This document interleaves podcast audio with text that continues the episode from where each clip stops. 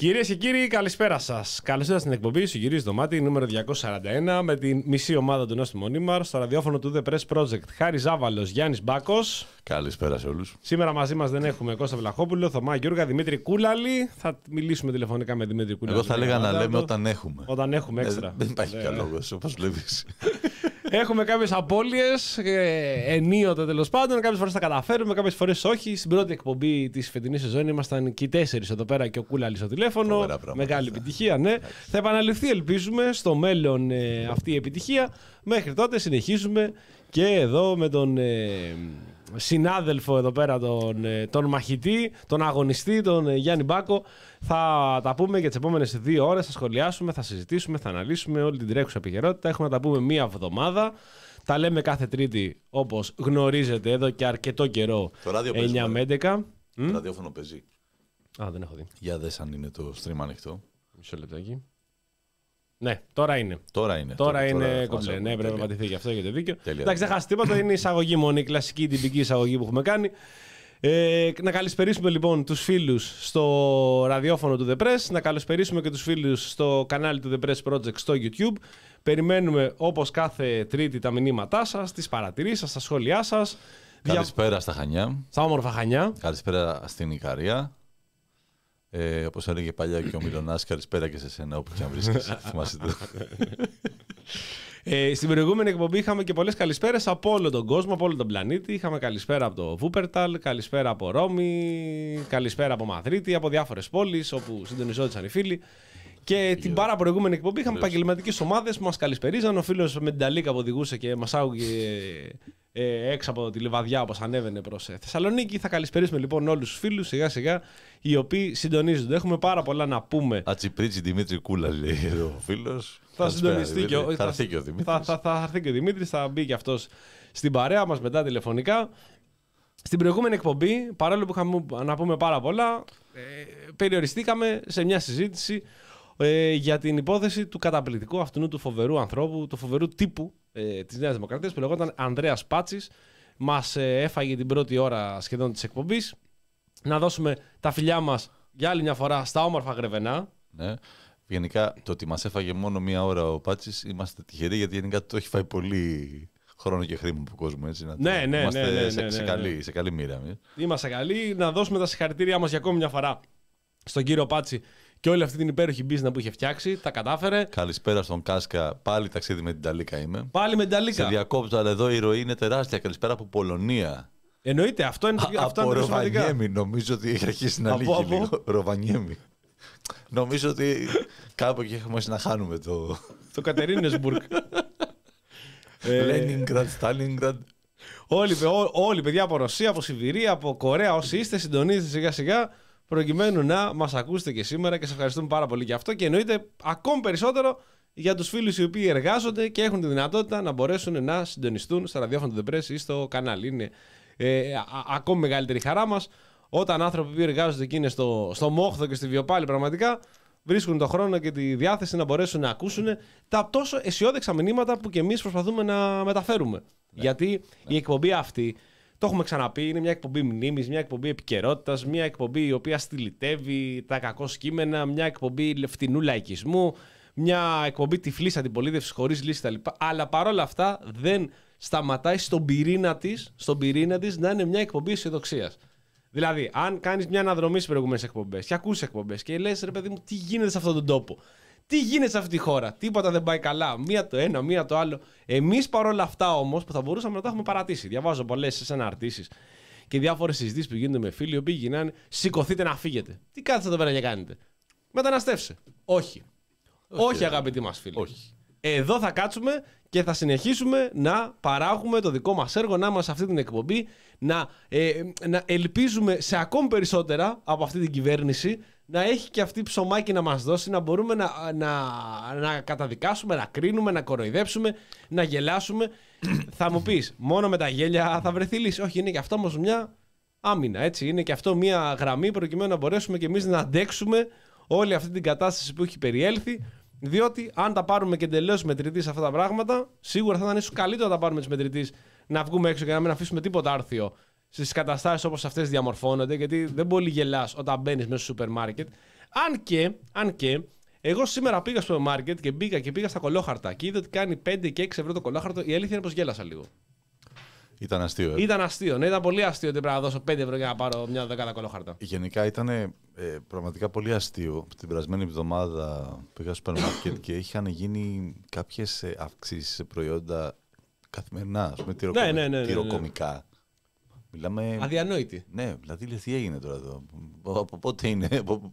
ίσως στο μέλλον ταξίδεψα. Μιλάμε για από 6-6-20 ευρώ κάποια προϊόντα του κιλό στα 8,90. Ναι, ναι, ναι. ναι. Έτσι, μια... Με- μέσα, μέσα σε μια εβδομάδα, Σε μια 20-30% κάθε εβδομάδα που περνάει, μπαίνει ένα ταβάνι πάνω, έτσι, ένα πάνω τόκι εκεί πέρα που ρίχνουν και μπαίνεις μέσα, παίρνεις ένα τυρί την πρώτη μέρα, ξέρω εγώ, για το τόσο 3 ευρώ, την άλλη μέρα πας 4 ευρώ, ξέρω εγώ, 5 ευρώ το επόμενο. Τα γιαούρτια έχουν φτάσει, ξέρω εγώ, στα 4-5 ευρώ οι τριάδες. Άστο, άστο. 3,5 ευρώ είναι στην προσφορά. Τα- Ναι, λες απ' την άλλη, ξέρω εγώ, πού θα πάει αυτή η κατάσταση, πού θα μπορεί να, συ- να συνεχιστεί. Ε, Ευτυχώς, ευτυχώς, αγαπητοί μας φίλοι, διότι όπως είπαμε, είμαστε μια αισιόδοξη εκπομπή. Στον πυρήνα αυτής της εκπομπής είναι φωλιασμένη η αισιοδοξία.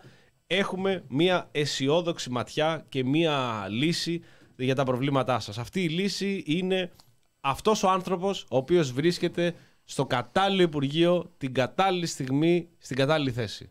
Μιλάμε ακριβώς για τον άνθρωπο ο οποίος ε, ε, χειρίζεται όλες αυτές τις ε, ακρίβειες, χειρίζεται όλη αυτή την αύξηση των ε, προϊόντων, την αύξηση των εμπορευμάτων και λέγεται Άδωνης Γεωργιάδης. Ο εμπνευστής του ή καταναλωτής Του καταναλωτής. Μιας εφαρμογής η οποία μας δείχνει πού θα βρούμε την καλύτερη τιμή σε κάθε προϊόν. Ένα, μια εφαρμογή δηλαδή που δουλεύει στο 100% για τις μεγάλες αλυσίδες σούπερ μάρκετ, γιατί αυτές μπορούν να παρέχουν τις καλύτερες τιμές. Από αύριο λοιπόν, ε, αύριο μάλλον κάνει πρεμιέρα το καλάθι του νοικοκυριού. Μια πρωτοβουλία ε, με την οποία, όπως λέει ο ίδιος, ε, η κυβέρνηση φιλοδοξεί να παρουσιάσει στους καταναλωτές ένα καλάθι με 51 βασικά προϊόντα, τα οποία δεν θα αυξάνονται πολύ η τιμή τους. Πόσο πολύ ωραία ε, διατυπωμένο είναι αυτό. Δεν θα έχουμε λέει, μεγάλες ανατιμήσεις εκεί. Θα έχουμε ανατιμήσεις. Δεν θα έχουμε πολύ μεγάλες. Μου Μάλιστα. εντάξει. Αλλά αυτά τα 51. Ε, και είναι πολύ σημαντικό αυτό, ε, γιατί θα έχει και μακαρόνια μέσα. Μπράβο. Το οποίο είναι ένα είδος πολυτελείας, έτσι. Δεν είναι Ε, Εντάξει, για όλους. είναι Δεν είναι για και- τα δόντια σας. Και ένας από τους λόγους που δεν πήγαμε σε μια ε, οριζόντια μείωση του ΦΠΑ είναι το γεγονός ότι τα μακαρόνια είναι ένα προϊόν που τρώνε οι πλούσιοι Μπράβο. σε πολύ μεγάλες ποσότητες, δηλαδή κάθονται γαβάθες ολόκληρες μακαρόνια, Ναι, μαρικά κλπ. του μπώνει Οπότε, τάτερο. άμα μειώσουμε το ΦΠΑ, ε, στερούμε από το κράτος έσοδα τα οποία τα παίρνει απευθείας από τους πλούσιους. Άλλωστε ε, η πατρίδα μας, η πατρίδα μας η Ελλάδα μας είναι γεμάτη με... Έχει, έχουμε μάλλον τον ίδιο αριθμό φτωχών και πλουσίων, Ακριβώς. 5-5 εκατομμύρια είμαστε. 5,5-5,5. Ναι, ναι, πάντων. Οπότε, άμα μειώσουμε τον φόρο, κατα- το ΦΠΑ όπως και τον ειδικό φόρο κατανάλωσης στα καύσιμα, ευνοούμε τους πλούσιους. Οπότε, η καγέν και τα μακαρόνια είναι ο λόγος που αυτή η κυβέρνηση δεν προχωρά σε αυτές τις μειώσεις. Και μπράβο της, μπράβο της αυτή η κυβέρνηση που δεν κάνει αυτό το τόσο επικίνδυνο βήμα προκειμένου να μειώσει στα τρόφιμα ή στη βενζίνα ε, τον, ε, φο- τους φόρους διότι ε, πρέπει να θυμίσουμε ότι τα αυτοκίνητα δεν είναι για τις μη παραγωγικές ε, μονάδες αυτού του τόπου δεν μπορεί να στάζουν 500 ευρώ να έχει αυτοκίνητο αυτό το πράγμα πρέπει να το ξεχάσουν κάποιοι οπότε βενζίνη βάζουν μόνο στα αυτοκίνητά τους οι παραγωγικές δυνάμεις του τόπου το ίδιο ακριβώς ισχύει και με τα μακαρόνια. Δεν μπορούν τα μακαρόνια να τρώτε όλοι. Τα τρώνε οι πλούσιοι, τρώνε πολύ μακαρόνι.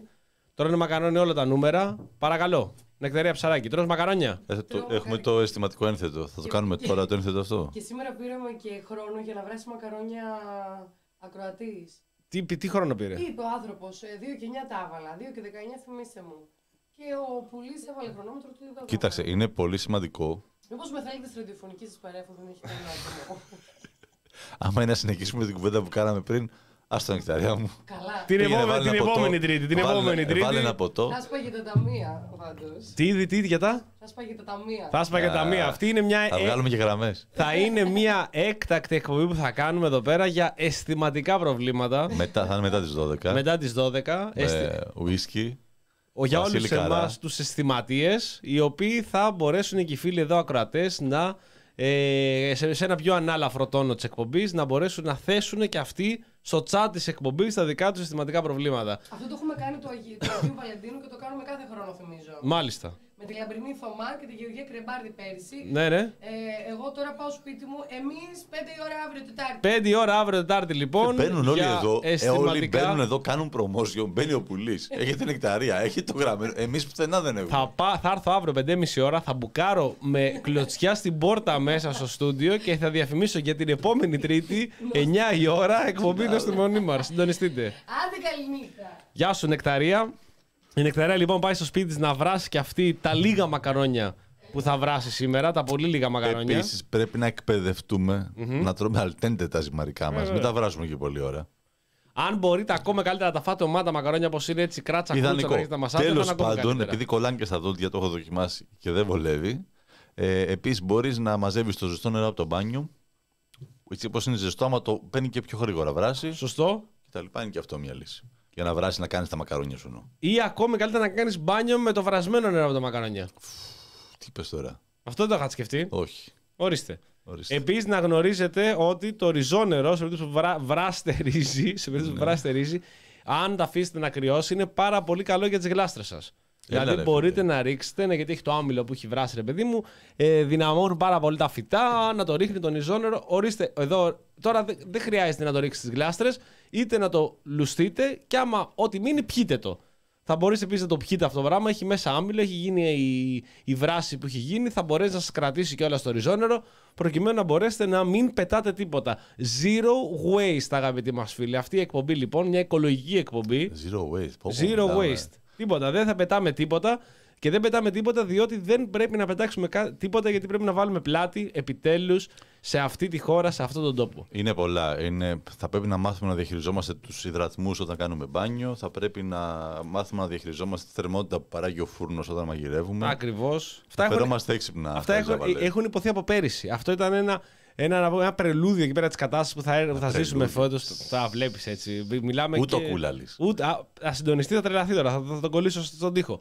Ε, πρέ- Πρέπει να αρχίσουμε να μαθαίνουμε και μας εκπαίδευσαν γι' αυτό από πέρυσι το τι θα βιώσουμε φέτος. Είναι ο χειμώνας. Ο χειρότερος χειμώνας από το 1942, αγαπητοί μας φίλοι.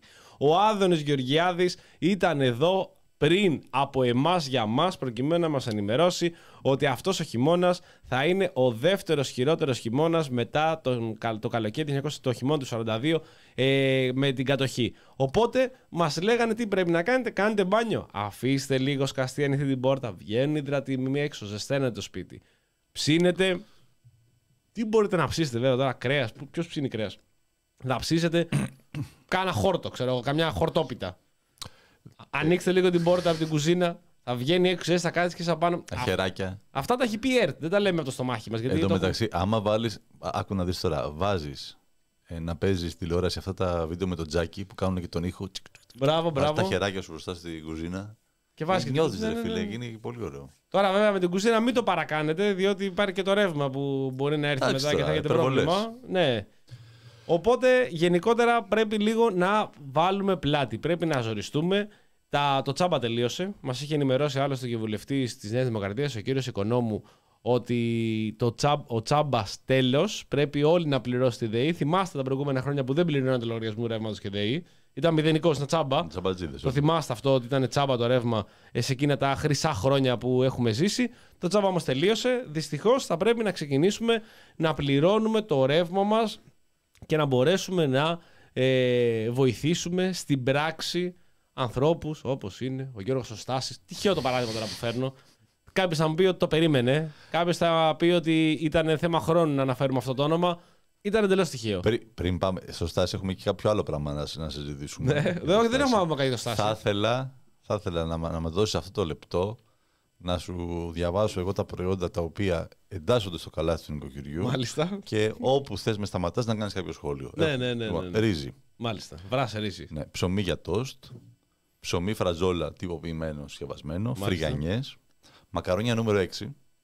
Δηλαδή για παστίτσιο ή το 10, άμα κάνεις, έχεις μάθει αλλιώς, όχι. Άμα θέλω σπαγκετίνι το νούμερο 5. Όχι. Όχι. Πλερό κανονικά και αυτό. Εκεί. Αλεύρι για όλες τις χρήσεις. Μάλιστα. Ένα τουλάχιστον είδος από όσπρια, θα πρέπει μια αλυσίδα να έχει επιλέξει. Γαλοπούλα ή και πάριζα. Νοπό χοιρινό, νοπό κοτόπουλο. Μμμ. Γάλα φρέσκο πλήρες, γάλα φρέσκο χαμηλά λιπαρά. Γάλα ευαπορέ. Γιαούρτι από γάλα αγελάδος χωρίς γεύσει. Γιαούρτι από γάλα αγελάδος χωρίς γεύσει με χαμηλά λιπαρά.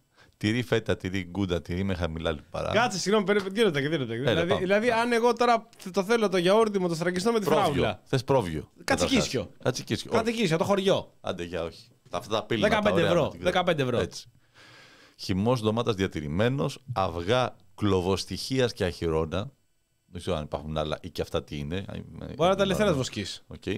Μαργαρίνες, Ναι. παρθένιο ελαιόλαδο, ηλιέλαιο, κατεψυγμένα λαχανικά, τουλάχιστον ένα εκ των αρακά μπάμια φασολάκια. Υπουργική απόφαση είναι αυτή, έτσι. Δεν. Αυτό- Λευκή ζάχαρη. Ποιος θα αποφασίσει για τον αρακά για τα φασολάκια; Σου λέει ρε παιδί μου, άκου τι Ναι. έχει γίνει τώρα εδώ πέρα. Έχει βγει μια υπουργική απόφαση που Ωραία. λέει Φαίνεται πολύ έξυπνη. ότι όλες οι αλυσίδες που έχουν ε, τζίρο άνω των 90 εκατομμυρίων Μμμ. είναι υποχρεωμένος ε, να, φτιάξουν, να φτιάχνουν ένα κατάλογο με Ναι. ποια προϊόντα α- από αυτά τα είδη, ποιες μάρκες εντάσσονται σε αυτά που δεν ε, θα έχουμε ανατιμήσεις. Ε, είναι μεγάλες αλυσίδες σούπερ μάρκετ και κάποιες, ε, νομίζω ο κριτικός έχει, που έχει κάνει μια εξαγορά κάποιων άλλων πιο μικρών μίνι μάρκετ εντάσσεται μέσα. Ε, εντάξει, μπορούν να τα βρουν τα παιδιά Χαλκιαδάκης, στην Ναι, Κρήτη OK, OK, κλπ. οκ. Ε, αυτοί λοιπόν υποχρεούνται από αυτά να επιλέξουν ε, ρύζι. Ποιο ρύζι θα είναι αυτό, ψωμί για το, ποιο ψωμί θα είναι αυτό. Στα όσπρια θα είναι φακές, θα είναι φασόλια, κάποια από αυτά πρέπει να έχουμε. Τα κατεψυγμένα, τα λαχανικά είναι επίσης τουλάχιστον ένα, δηλαδή θα πρέπει να έχεις μια εβδομάδα αρακά, μια μπάμια, μια φασολάκια. Σου λέω εγώ τώρα. Ε, Σε αυτό εντάσσονται μόνο οι μεγάλες αλυσίδες. Δηλαδή τα μικρά είναι, τα mini market. αναγκαστικό, είναι αναγκαστικό για αυτούς. Ναι. Οι υπόλοιποι, ας πούμε το e-fresh, το Ναι. σούπερ μάρκετ που δεν έχει τέτοιο τζίρο, αυτό συμμετέχει εθελοντικά. Άμα έχεις mini market δηλαδή ή άμα είναι κάποια αλυσίδα πιο μικρή, μπορεί να συμμετάσχει εθελοντικά. Αλλά θα πρέπει να ενημερώνει με κάποιο κατάλογο ποια είναι αυτά για να μπορεί ο καταναλωτής να συμμετέχει. Έχουμε ελληνικό καφέ, στιγμιαίο καφέ, τσάι, χαμομήλι, κακάο σε σκόνη, χυμό πορτοκάλι, απολυμαντικά χεριών. Τα οποία όλα αυτά επανέφεραν το ΦΠΑ εντωμεταξύ, έτσι. Ναι. Ε, τέλος πάντων. Απορριπαντικά πλυντηρίου ρούχων. Απορριπαντικά για σφουγγάρισμα, απορριπαντικά πιάτων, χαρτί κουζίνας, χαρτί υγείας. Το πιο σημαντικό πράγμα για τον Έλληνα. Ποιος θα χέζει όλα τα υπόλοιπα; Έτσι. Δεν ξέρω ποιο το λόγο Ε, παίρνει. καλά, ήταν το πιάσω, δυνατό. το, το λόγο παίρνει. Το Θωμάς δυνατό. Γιώργας Λάκης της. Ναι, έτσι. ναι, ναι. ναι. Ε, οδοντόκρεμες, σερβιέτες, ταμπών. Σερβιέτες όλες; Ε, δεν λέει κάτι. Με φτερά.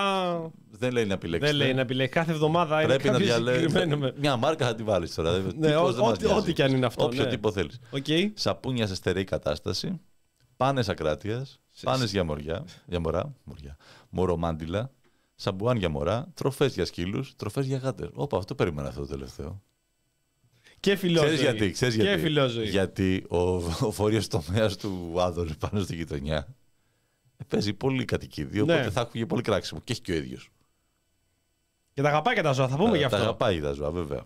Δεν είναι τώρα κανένας άσπλαχνος. Αυτό λοιπόν, οπότε, άκου τώρα να δεις, εκτός του ότι κάθε μήνα θα πρέπει να διαβάζεις όλες τις, ε, τις, αν- μάλλον, τις, ε, τις ανακοινώσεις των εταιριών ενέργειας για να διαλέξεις τον πιο φθηνό πάροχο, έτσι ώστε κάθε μήνα να αλλάζεις πάροχο στο ρεύμα, θα πρέπει να Στα ενημερώνεσαι ενδιάμεσα. και για όλα Στα τα ενδιάμεσα, φυλάδια, ναι. το σούπερ μάρκετ και να λες, θα πάω λοιπόν στο Σλαβενίτη να πάρω αυτά, στο Βασιλόπουλο αυτά, στο Lidl, στο My Market, στο Μασούτι και θα κάνεις, θα φτιάξεις το καλάθι του νοικοκυριού. Και όπως είπε άλλωστε και ο ίδιος, ότι αυτό, παιδιά, να ξέρετε, θα γίνει με ένα πολύ βασικό σκεπτικό το οποίο δεν έχει πέσει ποτέ έξω. Αυτό το σκεπτικό λέει ότι οι αλυσίδες στο σούπερ μάρκετ, οι οποίες θα συμμετάσχουν στο συγκεκριμένο αυτό τον τρόπο του, του, του, του καλαθιού, θα ανταγωνίζονται μεταξύ τους προκειμένου να συμπιέζουν όσο πιο κάτω γίνεται τις τιμές.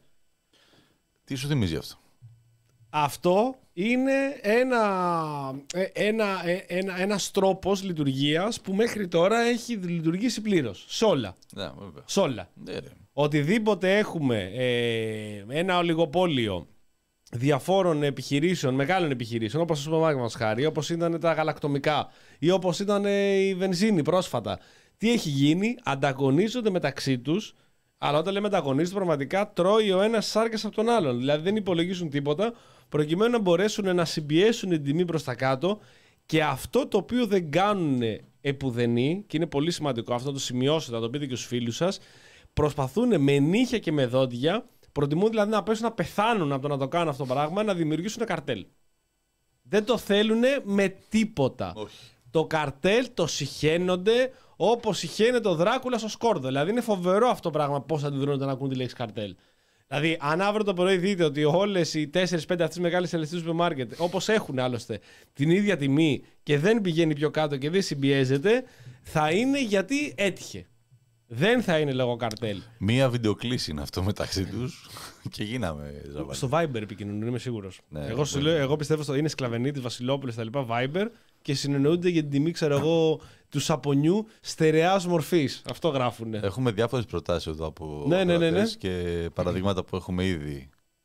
Ε, από ότι είναι κάποια ιστορικά παραδείγματα. όπως Καρτέλ. Ο Einstein, όχι για Α. προτάσεις. Ναι, ναι, ναι. Για zero waste και για εξοικονόμηση ενέργειας, βέβαια. Μμμ. Ο Einstein λέει έβραζε τα αυγά του μέσα στη σούπα του. Οκ, όταν έβραζε σούπα έβαζε, έβαζε και αυγά μέσα. Σωστό. Βέβαια, ο Einstein είναι και ξύπνιος. Ήταν Δεν- άνθρωπος. Ήταν, αλλά δεν τυχαία εκεί που έφτασε. Έτσι. Ναι. Λοιπόν, ε, μ, άλλο, άλλο ένα concept λέει ήταν ε, με το νερό από τα μακαρόνια να κάνεις τον καφέ σου.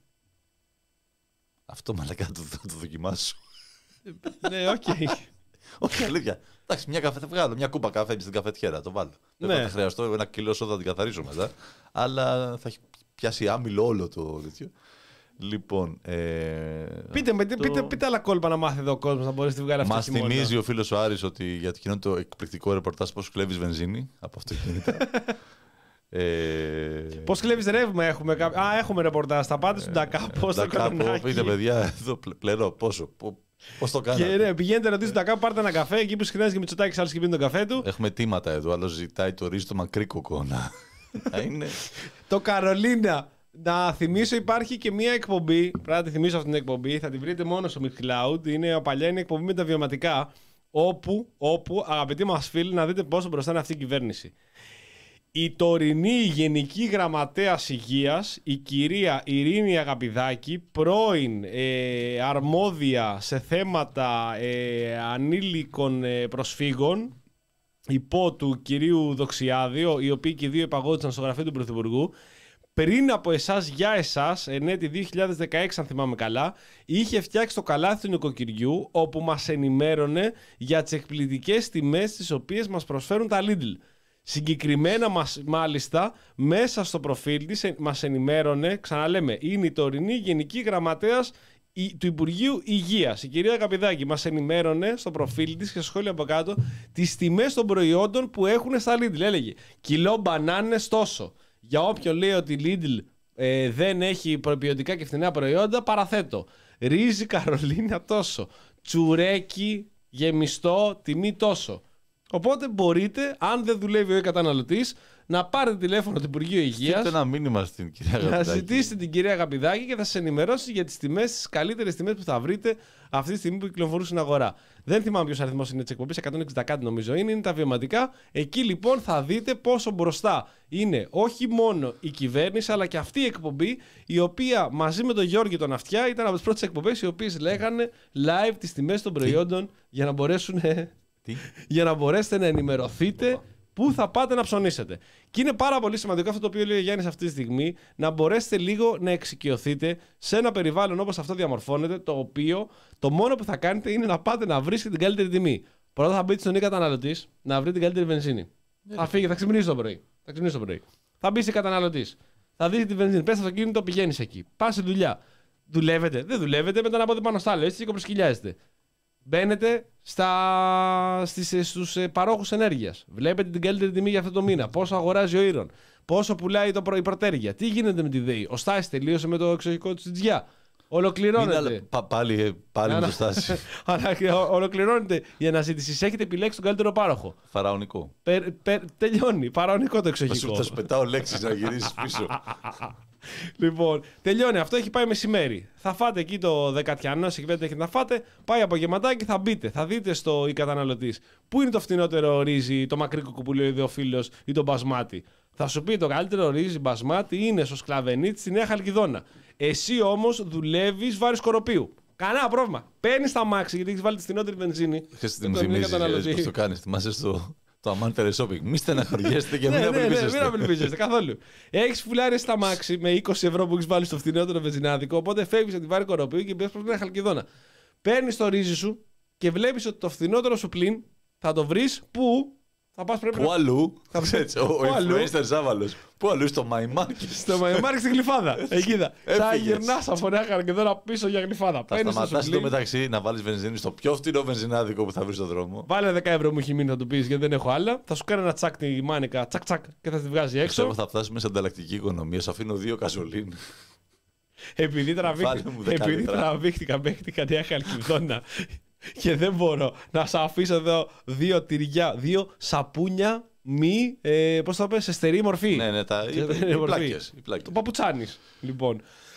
Οπότε, παιδιά, αυτή είναι ένα υπέροχος, ένας υπέροχος χειμώνας ο οποίος θα περάσει και δεν το καταλάβετε. Νεράκι θα φύγει αυτός ο Θα χειμώνας. έπρεπε να έχουμε εδώ τον Φίβο Δελιβοριά Ναι, να ναι. κάνουμε μια κουβέντα μαζί του, γιατί και μια φίλη μας έστειλε ένα μήνυμα και μας υπενθύμησε ότι ο Φίβος Δελιβοριά έχει ένα μικράκι ελεφαντάκι 420 κιλά που τρώει 7 κασόνια μακαρόνια. Τι θα το ταΐζει με 7 κασόνια μακαρόνια; Ο Φίβος ο Δελιβοριάς που από 50 λεπτά έχει πάει κοντά στο ευρώ το πακέτο. Ο Δελιβοριάς όμως δεν είναι ένας πετυχημένος τραγουδοποιός. Έχει αυτή τη στιγμή και ένα εισόδημα αλφα. Είναι. Έχει ένα εισόδημα. Δουλεύει ο άνθρωπος. Κάνει συναυλίες, του κάνει το... τα κέντρα τηλεόρασή του, του. κάνει τη τηλεόρασή του. Σημαίνει ότι από ό,τι φαίνεται αυτό και το ελεφαντάκι του τρώνε πολλά μακαρόνια. 7 κοσόνια το Και ελεφαντάκι. επειδή είναι πλούσιος ο Φίβο, δεν μειώνει το ΦΠΑ Ακριβώς. έτσι ώστε να μην χάσει το κράτος 7 κασόνια το ελεφαντάκι. Δύο κασόνια θα τρώει ο Φίβο και η οικογένειά του. Μάνι, μάνι, 9 κασόνια. Φανταστείτε πόσο ΦΠΑ βγαίνει από εκεί. Παιδιά, μην τα θέλουμε όλα δικά μας. Και θέλω να θυμηθείτε αυτό. Να θυμηθείτε είναι πάρα πολύ σημαντικό. Αυτή τη δήλωση περί μη μείωση του ΦΠΑ για τα μακαρόνια την έκανε ο κύριος Κυρανάκης. Είναι ο, ο βουλευτής τη Νέας Δημοκρατίας, Κωνσταντίνος Κυρανάκης, ε, ο οποίος βγήκε όπου είχε βγει σε αυτό το κανάλι και είχε πει ότι δεν το μειώνουμε, διότι οι πλούσιοι τρώνε πολλά μακαρόνια. Ω εκ τούτου έχουμε πολύ αυξημένα φορολογικά έσοδα. Λοιπόν, περίμενε, περίμενε. Ναι. Πριν πας στο θέμα αυτό, Ναι, ναι. χαίρεσε λίγο χρόνο γιατί θέλω να το, να το βάλω, να το βλέπουν, να κάνουμε ένα flashback. Ξέρω που θες να πας. Ωραία, τώρα μπορείς να πας γιατί το βρήκα. Πάρ' Και το. Αυτός ο ίδιος λοιπόν με κυβέρνηση ΣΥΡΙΖΑ έλεγε ότι βάζετε τόσο βενζίνη και τόσο πληρώνετε στους φόρους διότι πρέπει να πληρώθούν τα ταξίδια του Terence Quick, οι, τσάμπ, οι τσάντες της Παπακώστα και κάτι άλλο. Πρέπει να το θυμίσουμε αυτό και να το κάνετε κι εσείς κτήμα σας. Δεν πρέπει να το περνάτε σαν ντούκου. Ε, πα- Τσάντες Παπακώστα, είναι δυνατόν τώρα. Τσάντες Ασχολούμαστε Παπακώστα. με τις τσάντες Παπακώστα. Τσάντες Παπακώστα. Πρέπει να το καταλάβετε. Ο ειδικός φόρος κατανάλωσης και εν γέννη όλοι οι φόροι, και έτσι θα κάνουμε και τη μετάβαση στο επόμενο θέμα, και εν γέννη όλοι οι φόροι που ε, πέ- έπαιρνε επί ΣΥΡΙΖΑ ή το ελληνικό κράτος πηγαίνανε σε πολύ συγκεκριμένα πράγματα. Στην καλοπέραση των διάφορων τουρκοζέων. Δεν είναι απλά ζέοι, τουρκοζέων. Ο Κουίκ, Παπακώστα και όλα τα υπόλοιπα. Τώρα, με κυβέρνηση Νέας Δημοκρατίας, όλα τα φορολογικά έσοδα τα οποία υπάρχουν, όπου δεν μειώνονται για αυτό το λόγο, πηγαίνουν μόνο και αποκλειστικά στη σωτηρία του τόπου. Δεν υπάρχει καμία κατασπατάληση και διασπάθηση δημοσίου χρήματος. Δεν πληρώνονται διάφοροι φίλοι κολλητοί για ταξίδια, για Dolce Vita και όλα τα υπόλοιπα. Όχι. Τα λεφτά αυτά πηγαίνουν κατευθείαν προκειμένου να μπορέσουν να ανακουφιστούν οι αδύναμοι, διότι η κυβέρνηση αυτή δίνει πολύ μεγάλο ζήλο στους αδύναμους, στους ανθρώπους οι οποίοι δεν είχαν την τύχη να έχουν κάποιο πλούσιο πατέρα. Είμαστε κυβέρνηση των φτωχών. Ακριβώς, σε αντίθεση, Άδωνης Γεωργιάδης. σε αντίθεση με, την, με τον ΣΥΡΙΖΑ μας χάρη που θέλει να υποστηρίξει τα Καγέν. Αυτό θέλει να κάνουν. Θέλει να υποστηρίξει τα Καγέν. Ξεκάθαρα. Επειδή λοιπόν εμείς δεν μας ενδιαφέρει το Καγέν, εγώ, εμείς είμαστε εγώ, σαν Νέα Δημοκρατία μιλάω τώρα, ε, θα πρέπει να μην μειώσουμε το φόρο και να μπορέσουμε να ενισχύσουμε τα κρατικά ταμεία. Πόσα καγέν κυκλοφορούν, πιστεύεις, στη χώρα μας; 500 Καγέν. 500. 1000 Cayenne. OK. Χίλια, κα- για- αυτά τα χίλια καγιά λοιπόν ο ΣΥΡΙΖΑ ένα προς ένα θέλει να τα στηρίξει, θέλει να τους κάνει ακόμη πιο πλούσιους, ενώ η Νέα Δημοκρατία θέλει να πάρει αυτά τα λεφτά από, τα, από τις καγέν και να τις δώσει στους φτωχούς. Και αν δεν είναι αυτό καταπληκτική ποιότητα ζωής, τι είναι, ρε Ζαβάλ; Να το δούμε λίγο πιο ολιστικά. Ε. Εμείς αυτό κάνουμε αυτή τη στιγμή, το Δεν βλέπουμε πιο είναι, ολιστικά. δεν είναι τα πάντα το χρήμα. Όχι, παιδιά, δεν είναι πάντα το χρήμα. Δεν είναι πάντα το χρήμα. Γιατί Δεν είναι τα πάντα το χρήμα. πολλές φορές πάμε και εμείς σε αυτήν την παγίδα και μιλάμε πολύ για λεφτά. Εγώ έχω πει και όλα τους τελευταίους τρεις μήνες εδώ, ο Γιάννης το ξέρει, ότι μιλάω μόνο για χρήματα. Δεν μιλάω για τίποτα άλλο πέρα από χρήματα. Αν θέλετε να με προσεγγίσετε, Ανάθεμα και η ώρα και η στιγμή που είδες εκείνη τη- την ταινία, ρε φίλε. Τη σειρά τι ήταν. ρε. αν με δείτε στον δρόμο και θέλετε να μου μιλήσετε, ο, ο πιο ενδεικτικός τρόπος προσέγγισης είναι να μου μιλήσετε για λεφτά. Θα με πλησιάσετε, θα μου πείτε Γεια σου Ζάβαλα, σου πω εγώ Γεια σου άγνωστε φίλε που δεν σε γνωρίζω ακόμα. Θα, θα, το- θα σου πω πες μου, θέλω να σου μιλήσω για χρήματα. Είμαι ανθρωπό, θα σου πω. Άμα δείτε Ζάβαλο, έχω ένα σιγουράκι. Μόνο παιδιά για λεφτά. Θέλω να έχω, μιλάμε. μια, έχω μια μετοχή για σορτάρισμα. Για επενδύσεις, μπράβο, για επενδύσεις, για σορτάρισμα και για business γενικότερα. Με βρίσκετε και μου μιλάτε για business. Θέλω να κάνουμε business. Γιατί το ευνοεί, το ευνοεί και το κλίμα. Το επενδυτικό κλίμα που έχει διαμορφωθεί στην Ελλάδα. Δηλαδή δεν είμαι μόνο εγώ. Είναι όλοι μας. Με, με, νέα- με Νέα Δημοκρατία, με Κυριάκο Μητσοτάκη, επειδή έχουν εξοξευτεί και όλε Πες τις το. δουλειές. Δεν, δεν, δεν έχουν εκτοξευθεί. Έχουμε τι έχουμε. Τι Πολλές Καλέ και καλές Πολλές και καλές δουλειές, παιδιά. Έτσι. Και ξέρετε, για να το δέσουμε έτσι ωραία αρμονικά, ποιος έχει καλύτερες ακόμα δουλειές. Λοιπόν, ακόμη καλύτερες δουλειές έχουν όσοι είναι τριγύρω το Μητσοτάκι, εντελώς συμπτωματικά, και γενικότερα όσοι είναι τυχόν σύμβουλοι, κολλητοί, ξαδέρφια, έχεις συνεργαστεί ο Μητσοτάκης, ε, αδερφές, ε, σόγαμπροι, μπατζανάκιδε και λοιποί συγγενείς, αυτοί έχουν ακόμη περισσότερες καλές πολλές, πολλές και καλές δουλειές, διότι ο Μητσοτάκης είναι εδώ, όχι εδώ, εδώ αυτή τη στιγμή, και ευτυχώς δηλαδή που δεν είναι εδώ, Αγία μου. είναι εκεί έξω προκειμένου να μπορέσει να ταΐσει οποιονδήποτε τον γνωρίζει. Αν τυχόν δηλαδή έχει το τηλέφωνο του Μητσοτάκη και του έχει εξασφαλίσει και πέντε ψήφους, μην αγχώνεσαι, αγαπητέ μας φίλε, την απευθείας ανάθεση την έχεις στο τσεπάκι σου. Έλα να βγάλουμε ένα selfie. Έλα, θες μια απευθείας ανάθεση; Όχι, ας σου βγάλουμε ένα selfie. Ωραία. Λοιπόν, διότι βγαίνουν σιγά σιγά όλες οι απευθείας αναθέσεις τις οποίες έχει δώσει η κυβέρνηση Νέας Δημοκρατίας και έχουμε φτάσει. Παιδιά, θέλω να το καταλάβουμε αυτό, να το, να το συνειδητοποιήσουμε κι εμείς. Έχουν δοθεί 10 δισεκατομμύρια ευρώ σε απευθείας αναθέσεις. Α, μωρέ. Υπερβολική. 10 δισεκατομμύρια. Τόσο είναι το ποσό, τόσο είναι το budget και τα 10 δισεκατομμύρια έχουν δοθεί. Έχει πάρει απευθείας ανάθεση όποιος μπορείτε να φανταστείτε. Δεν είναι όποιος μιλάει ελληνικά, διότι θα είχατε πάρει κι εσείς. Όχι. Όποιος ξέρει έστω λίγο το Μητσοτάκι, στο λίγο ξέρει το Μητσοτάκι και είναι γνωστός του, έχει πάρει απευθείας ανάθεση. Βγήκε τώρα για τη- μια σύμβουλο που είχε ε, μια τσούνη, κουτσούνη, κουτσούκι, πώς τη διάλογο τη λένε, η άλλη που λέγεται πίτσικα. Ε, η VO, μια διαφημιστική που ήταν σύμβουλο στο marketing του Μητσοτάκη, πήρε και αυτή άλλα 200 χιλιάρικα απευθείας ανάθεση. Ένα εκατομμύριο που καθάρισε ο Πάτσης από τον ΕΛΤΑ. Άλλα 25 χιλιάρικα. Συν τις λίστες πέτσας. Συν, συν, συν, συν, συν. Πολλές και καλές. Πολλές και καλές δουλειές, αγαπητοί μα. Και πολλές φορές σκέφτομαι, Γιάννη. Πολλές φορές σκέφτομαι. Έλα, έλα, χάρη. Υπάρχει ένα ήλιο εκεί έξω που δυστυχώς δεν καίει για όλους. Δηλαδή, μόλις τώρα, μόλις τώρα σου ανέφερα διάφορα ονόματα που δεν τα θυμάμαι κιόλας μεταξύ και επίθετα και τα πάω πάρα πολύ καλά. Οι οποίοι έχουν μασίσει και συνεχίζουν, και είναι πολύ σημαντικό αυτό, συνεχίζουν ακόμα και τώρα να μασάνε το χρήμα, το κρατικό χρήμα. Όλοι αυτοί και να μην το ξεχάσουμε ότι είναι αντικρατιστές, έτσι. Ο- όλοι Εννοείται. Αυτοί. Όλοι αυτοί είναι σκληροί φιλελεύθεροι. Μικρό ευέλικτο κράτος. Μικρό ευέλικτο κράτος, ναι. Από πού γίνονται οι απευθείας αναθέσεις, ε, από όπου έχει μείνει το δημόσιο. Καθίστε τώρα, θα διαβάσουμε και το ρεπορτάζ εδώ πέρα. Διότι δεν μιλάμε στον αέρα, αγαπητοί μας φίλοι, και διαβάζουμε μάλιστα από ένα πολύ ωραίο site εδώ πέρα. Λέγεται The Press Project, δεν ξέρω αν το έχετε ακούσει. Όπου τρίτος κατά σειρά σύμβουλος του Πρωθυπουργού, τρίτος κατά σειρά σύμβουλος του Πρωθυπουργού, φαίνεται να λάμβανε απευθείας αναθέσεις από το δημόσιο. Σε έξι απευθείας αναθέσεις φαίνεται να προέβησαν τέσσερις εποπτευόμενοι φορείς του δημοσίου στην εταιρεία επικοινωνίας VNO, που εκπροσωπείται από τον κύριο Θωμά Βάρβιτσιώτη, ο οποίος διετέλεσε μέλος του επικοινωνιακού επιτελείου του Πρωθυπουργού Γιώργου Μητσοτάκη, εξηγεί ζητούν από την κυβέρνηση με, ρωτη- με ερώτηση που κατάθεσαν στη Βουλή 42 βουλευτές του ΣΥΡΙΖΑ. Στην ερώτηση που αποτελεί πρωτοβουλία του βουλευτή Δυτική Αττικής Γιώργιου Τσίπρα, οι βουλευτές του ΣΥΡΙΖΑ αναφέρουν ότι απευθείας αναθέσεις συνολικού 142.000 ευρώ, 10 συγκεκριμένη διαφημιστική εταιρεία. Προσέξτε. Από τα ΕΛΤΑ, από τις ταχυμεταφορές του ΕΛΤΑ, από το ΔΔΕ και από το ελληνικό φεστιβάλ. Στα ελάχιστα που έχουν μείνει ακόμα που είναι δημόσιο, ο Μητσοτάκης έχει πάρει ένα φτιάρι και φτιαρίζει τα 50 δόλαρα. Τα 50, τα 50 ευρώ. Πήγα στα δολάρια εγώ. Όπου έχει μείνει ελάχιστο κρατικό χρήμα, τα κονιορτοποιεί. Και δίνεις σε όλους τους κολλητούς του. Κο- τα κονιορτοποιεί. Όχι απλά παιδιά τα τρώει. 100.000 ευρώ από τον Όμιλο, από τον Ελτά. Τον Ελτά είναι το μεταξύ. Πέρα από το 1 εκατομμύριο που δώσε στο πάτσι λόγω οικονομικών συμβούλων. 100.000. Δεν πρέπει να έχει μείνει φράγκος στο Ελτά. Είναι, είναι ο Ελτά που είχε αναλάβει ο Περεκάκης, ο οποίος θα έσωνε τα Ελτά. Και θυμάστε πέρυσι για σχεδόν ένα χρόνο τα Ελτά είχαν καταρρεύσει. Γιατί λέει, προσέξτε, ήταν hacker. Είχε μπει ένας hacker μέσα, ο οποίος είχε καταστρέψει τα Ελτά. Hacker τελικά, ο ιό που είχε μπει ήταν ο Μητσοτάκης, ο οποίος είχε βάλει όλους τους κολλητούς του και μας φυλάγανε ό,τι χρήμα, το ελάχιστο χρήμα μπορεί να έχει ακόμα ο Ελτά μέσα. Και δυστυχώς, όπως είπαμε προηγουμένως για να κάνουμε την εισαγωγή, ο ήλιος δεν καίει για όλους. Και υπάρχουν άνθρωποι όπως ο κύριος Βαρβιτσιώτης, δεν ξέρω αν έχει καμία σχέση με τον Βαρβιτσιώτη, μπορεί να είναι και πλήρης συνωνυμία, Οκ. οι οποίοι τρώνε, μασουλάνε, Πάτσης, Στάσσης.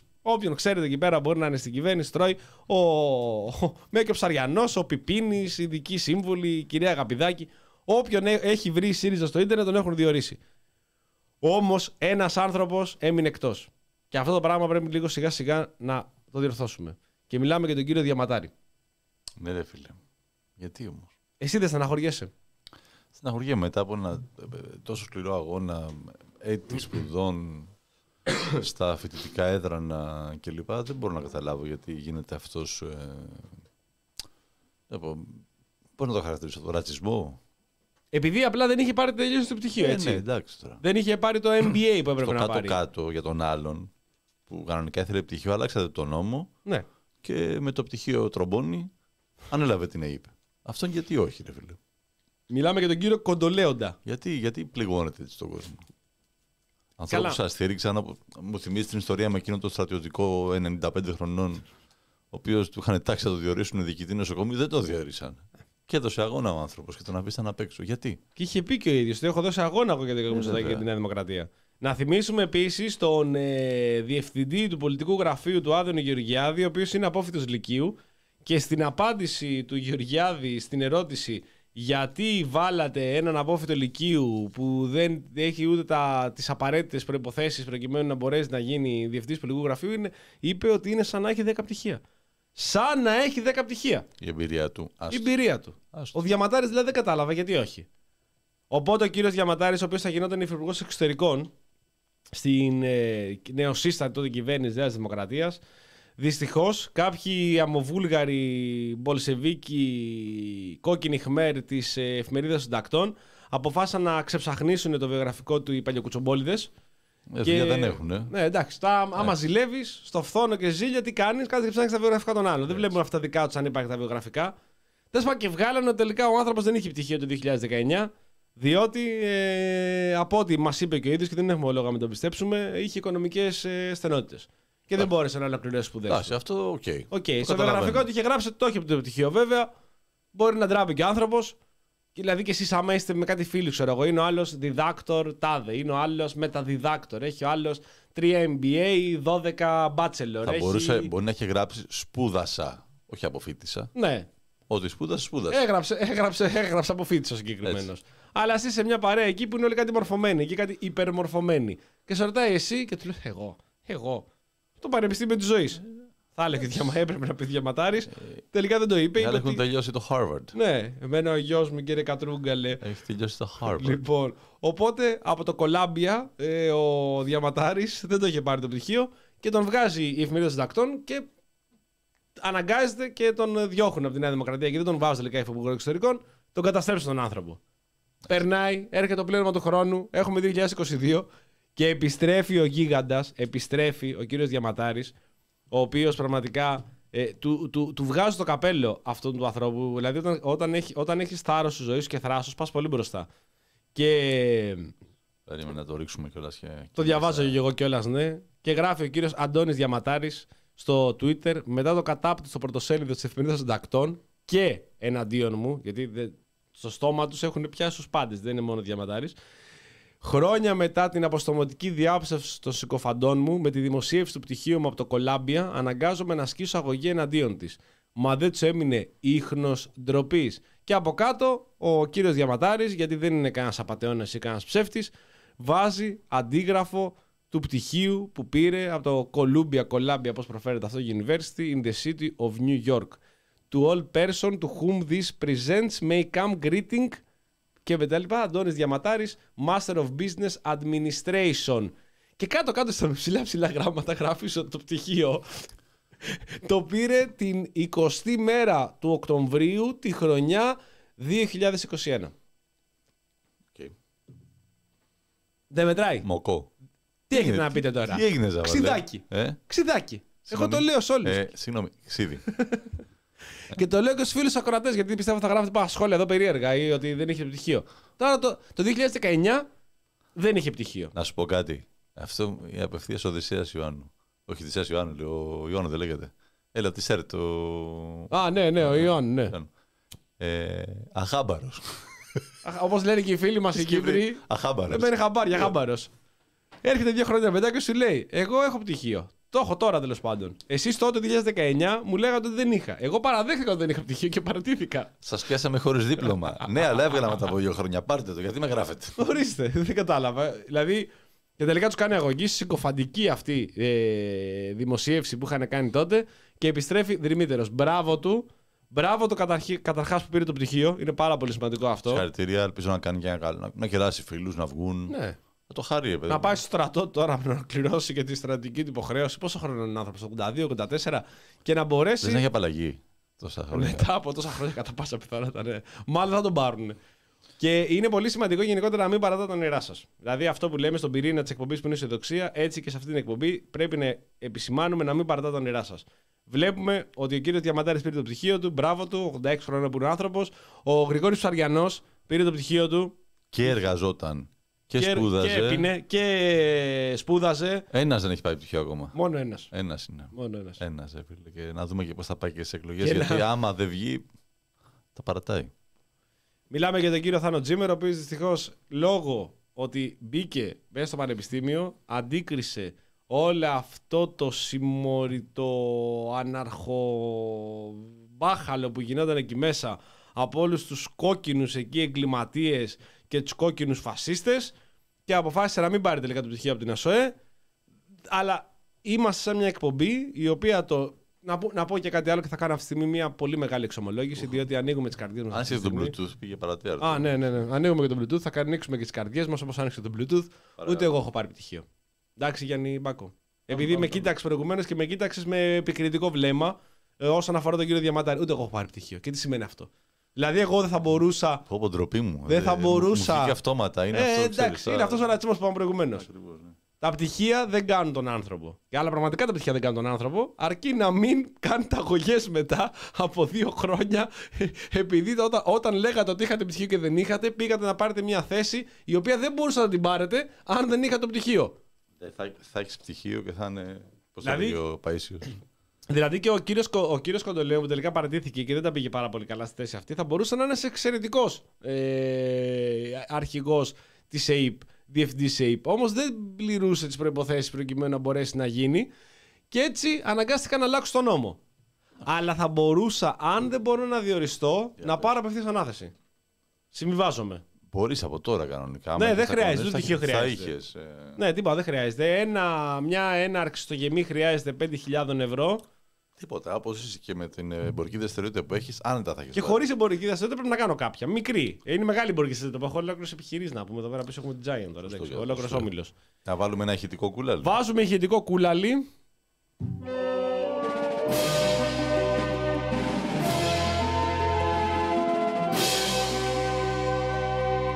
А теперь Димитрис Кулалис. Για να δούμε ο Δημήτρη. Δημήτρη. Καλησπέρα, καλησπέρα. Καλησπέρα, σύντροφε. Εντάξει. Ήταν οριακά, θα ήταν Ήταν τέλειο. Θα ήταν τέλειο. εκπληκτικό. Είναι εκπληκτικό. Είναι, ήταν είναι. κατευθείαν η Είναι. μετάβαση. Μπράβο μας. 8 χρόνια ραδιόφωνο. Η Εντάξει, εμπειρία, πόση εμπειρία. η εμπειρία φαίνεται. Σου μιλάει εμπειρία χρόνων τώρα, Δημήτρη Κουλάλη. Μιλάει η πύρα, μιλάει η πύρα, μια και είπατε για τον Ψαριανό προηγουμένως, μιλάνε τα πάντα. Δεν κρίνουμε, δεν κρίνουμε αυτή τη στιγμή. Χαιρόμαστε που ο κύριος Φαριανός είναι διορισμένος στο γραφείο του κύριου Παναγιώτη Πικραμένου. Ένας κατάλληλος άνθρωπος στην κατάλληλη θέση, ο οποίος μπορεί ε, με πάρα πολύ σοβαρή δουλειά να βοηθήσει τον τόπο. Εγώ τον, ε, συγγνώμη, τον Ευαγγέλιο Ιωάννου τον βάθησα Οδυσσέα Ιωάννου. Είδες, Τον, το- τον ποιητή τον στο ποιητή, Χουργό. ναι, Πολύ ναι, ναι. ωραίο. ναι. Είναι ποιητής ο Βαγγέλης άλλωστε. Ναι, όλοι. Ο, και ο Ψαριανός δεν είναι ποιητής. Α, άλλη μόνο. Άλλη, σε παρακαλώ. Και μιλάγαμε για πτυχία Δημήτρη Κούλαλη, πτυχία που υπάρχουν, πτυχία που δεν υπάρχουν, πτυχία που θα υπάρξουν στο μέλλον. Πολλοί θα μπορέσουν στο μέλλον να επανέλθουν στο παρελθόν με τα πτυχία τους και να μπορέσουν να βουλώσουν κάποια στόματα τα οποία έχουν ανοίξει και κρίνουν τον κόσμο χωρίς να γνωρίζουν. Και εδώ στην εκπομπή πρώτα απ' όλα δεν κρίνουμε.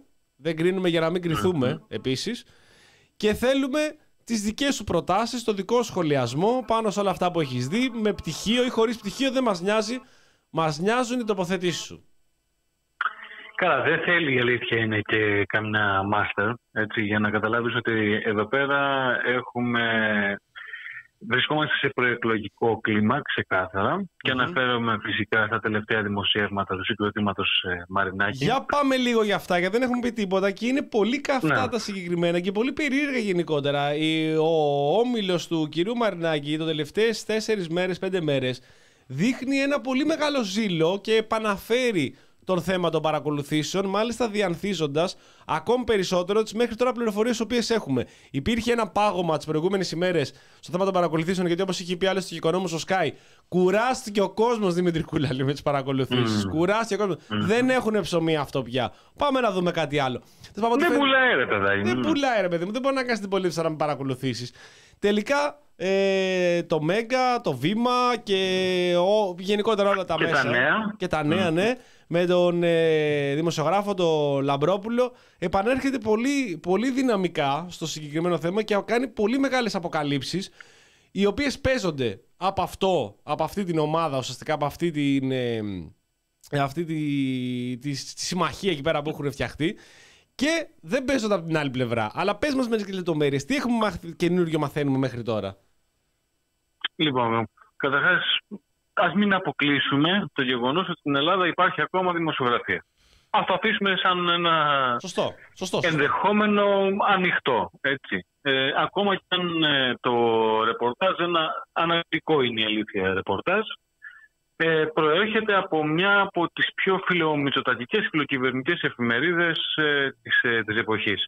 Ουσιαστικά εκείνο το οποίο αποκάλυψαν και το Βήμα και τα Νέα είναι ότι ταυτόχρονα με την παρακολούθηση ε, του Κουκάκη, ταυτόχρονα με την παρακολούθηση και του κ. Ανδρουλάκη, αλλά από όσο ξέρουμε και με την ε, παγίδευση του κυρίου Σπίρτζη έτρεχε και ένα άλλο ε, παράκεντρο θα λέγαμε παρακολουθήσεων με επίκεντρο ε, φυσικά τον ε, πρώην Γενικό Γραμματέα της ε, κυβέρνησης, τον, ε, τον κύριο Δημητριάδη όπου ουσιαστικά ούτε λίγο ούτε πολύ φωτογραφίζονται, ε, στο συγκεκριμένο ρεπορτάζ, στο συγκεκριμένο ρεπορτάζ φωτογραφίζονταν υπουργοί της κυβέρνησης να βρίσκονται υπό παρακολούθηση από το συγκεκριμένο ε, παράκεντρο. Ήταν υπουργοί οι οποίοι από, από όσα ε, λέγονταν μέσα στα δύο κείμενα δεν είχαν ε, την, τις καλύτερες των σχέσεων με τους ε, συγκεκριμένους ε, παράγοντες ε, της κυβέρνησης. Και μάλιστα εδώ να θυμίσω ότι όταν ο, ο Δημητριάδης, ο Δημητριάδης είχε ερωτηθεί στην ε, Επιτροπή Διαφάνειας της ε, Βουλής ε, σχετικά με το αν υπήρξαν παρακολουθήσεις της λεγόμενης κυβέρνησης, ε, φαίνεται να είχε πει ότι δεν λέω ναι ούτε όχι. Μάλιστα. Οπότε μένουν πάρα, πάρα πολλά ερωτηματικά και σε μια περίοδο που έρχεται η Επιτροπή Πέγκα του Ευρωπαϊκού Κοινοβουλίου ε, όπου σε αυτήν την περίπτωση και φυσικά στην προσπάθεια του Έλληνα Πρωθυπουργού να κρατηθεί μακριά από τα φώτα της ε, δημοσιότητας ό,τι αφορά το συγκεκριμένο, ε, το, τη, τη συγκεκριμένη υπόθεση, στέλνει τον Γεραπετρίδη. Ε, δεν ξέρουμε ακόμα αν τελικά θα καταφέρει να μείνει στο ε, παρασκήνιο όλης αυτής της υπόθεσης ή κάποια στιγμή θα αναγκαστεί να κάνει και κάποιες δηλώσεις σε ευρωπαϊκό πλέον επίπεδο σχετικά με αυτήν την πολύ βρωμερή και σκοτεινή υπόθεση. Πάντως το μόνο σίγουρο είναι ότι ε, αν μπορούμε να συνδέσουμε το σκάνδαλο, το σκάνδαλο των υποκλοπών με το τρελό πανηγύρι ε, αποκαλύψεων για το πάρτι που έχει στηθεί την τελευταία τριετία και δεν αναφέρομαι μόνο στην υπόθεση του κύριου Πάτσι που θα κάνουμε μια σχόλια μετά αλλά και στις υποθέσεις που αναφερθήκατε προηγουμένως και της ε, κυρίας Πιτσικά αλλά και της ε, άλλης ε, κυρίας. Ε, νομίζω ότι κάποιοι μέσα στη Νέα Δημοκρατία βλέπουν ότι πηγαίνουμε ίσως και πολύ πιο σύντομα από όσο αναμένουμε εκλογές ε, και έχω την εντύπωση ότι υπάρχει μια κάποια δυσαρέσκεια μέσα σε παράγοντες και πυλώνες της Νέας Δημοκρατίας σχετικά με το ποιοι ήταν εκείνοι οι οποίοι βολεύτηκαν για τα καλά όλο αυτό το, το διάστημα. Ακούγεται βέβαια το μεταξύ από την παρακολούθηση και τουλάχιστον από αυτά τα οποία καταλαβαίνουμε, τα οποία μάλλον στο ρεπορτάζ αφήνονται πολλές υπόνοιες και για άλλα πρόσωπα Μάλιστα, μάθαμε ότι πριν λίγο ή πριν, πριν χθες, δεν ξέρω ακριβώς πότε ήταν mm. τέτοιο, ότι, ε, ότι υπάρχει και μία παρακολούθηση ενός ε, μεγάλου επιχειρηματία, ο οποίος δραστηριοποιείται πολύ ενεργά με τον αθλητισμό. Ναι. Ακούστηκε αυτός αρκετή, είναι, αρκετή είναι αυτή. Αρκετή είναι αυτή, βέβαια. Εντάξει, απλά επειδή την χάνει τα μέσα αυτά τα οποία έχουν ξεκινήσει αυτό το θέμα να ανήκουν σε ένα πρόσωπο ο οποίος είναι πολύ μεγάλος επιχειρηματίας και ο οποίος δραστηριοποιείται πολύ ενεργά με τον αθλητισμό. Δεν αθλεί το ίδιος. Σε περίπτωση που μπορεί να μπερδευτήκατε. Απλά ασχολείται με τον αθλητισμό, με τον επαγγελματικό αθλητισμό. Ε, Μήπως δηλαδή βγουν και τίποτα άλλο στη φόρα τις επόμενες ημέρες που φαντάζομαι ότι θα είναι δύσκολα για τη Νέα Δημοκρατία και οριακά επικίνδυνα για κάποιους άλλους στη Νέα Δημοκρατία. Ναι, ε, εντάξει, δεν, μόνο εικασίες μπορούμε να κάνουμε για την ώρα. Ε, εγώ θα συνεχίσω να πηγαίνω με την θετική άβρα της, και τη θετική πλευρά της συγκεκριμένης περίπτωσης ότι η δημοσιογραφία στην Ελλάδα λειτουργεί ακόμα. Ε, Πάντως, ε, επειδή μιλάμε και για τη δημοσιογραφία και για τις αποκαλύψεις επί του συγκεκριμένου σκανδάλου, να υπενθυμίσουμε ότι είχαμε και πρόσφατο δημοσίευμα, νομίζω εχθές, του Inside Story. Ναι, ναι, ναι, πολύ σωστά. Ε, το οποίο μας αποκάλυψε ότι ε, η εντελέξα του κυρίου ε, Μπίτζου μετά τις αποκαλύψεις που έγιναν τον ε, περασμένο ε, Ιούλιο-Αύγουστο ε, απευθύνθηκε για προστασία στο Μαξίμ. Επίσης θα πρέπει να δοθούν συγκεκριμένες ε, απαντήσεις και από αυτού του ζητήματος υπό την έννοια ότι αν κάτι για το οποίο φαίνονταν σίγουροι ή της κυβέρνησης και όταν ξέσπασε το σκάνδαλο αλλά και σε αυτή την επιτροπή θίασο της ε, Βουλής αυτή τη φασοκομωδία ήταν ότι δεν υπήρχε καμία πολιτική ευθύνη από τον επικεφαλής του Μεγάλου Μαξίμου. Φαίνεται όμως ότι όλα δείχνουν προς τα εκεί και από τη στιγμή που όλο το προηγούμενο διάστημα η στάση ε, και του κυβερνητικού εκπροσώπου αλλά και του ίδιου του, του Πρωθυπουργού αλλά και όσων προσέτρεξαν να τον ε, υπερασπιστούν στα κανάλια μετά το ξέσπασμα του, του σκανδάλου ε, ήταν ότι δεν, έχει, δεν φέρει καμία ευθύνη. Νομίζω ότι από τη στιγμή που όλα δείχνουν εκεί ή από τη στιγμή που θέλει ακριβώς να βγάλει από πάνω του τη λάσπη ε, που ε, ρίχνουν οι, οι, οι εφημερίδες και τα site της αντιπολίτευσης θα πρέπει να πάρει θέση. Η λογική λέει έτσι. Ναι. Από τη στιγμή που όλα δείχνουν ότι πηγαίνουμε σε μια... Ε, ότι είμαστε ήδη σε μια προεκλογική περίοδο.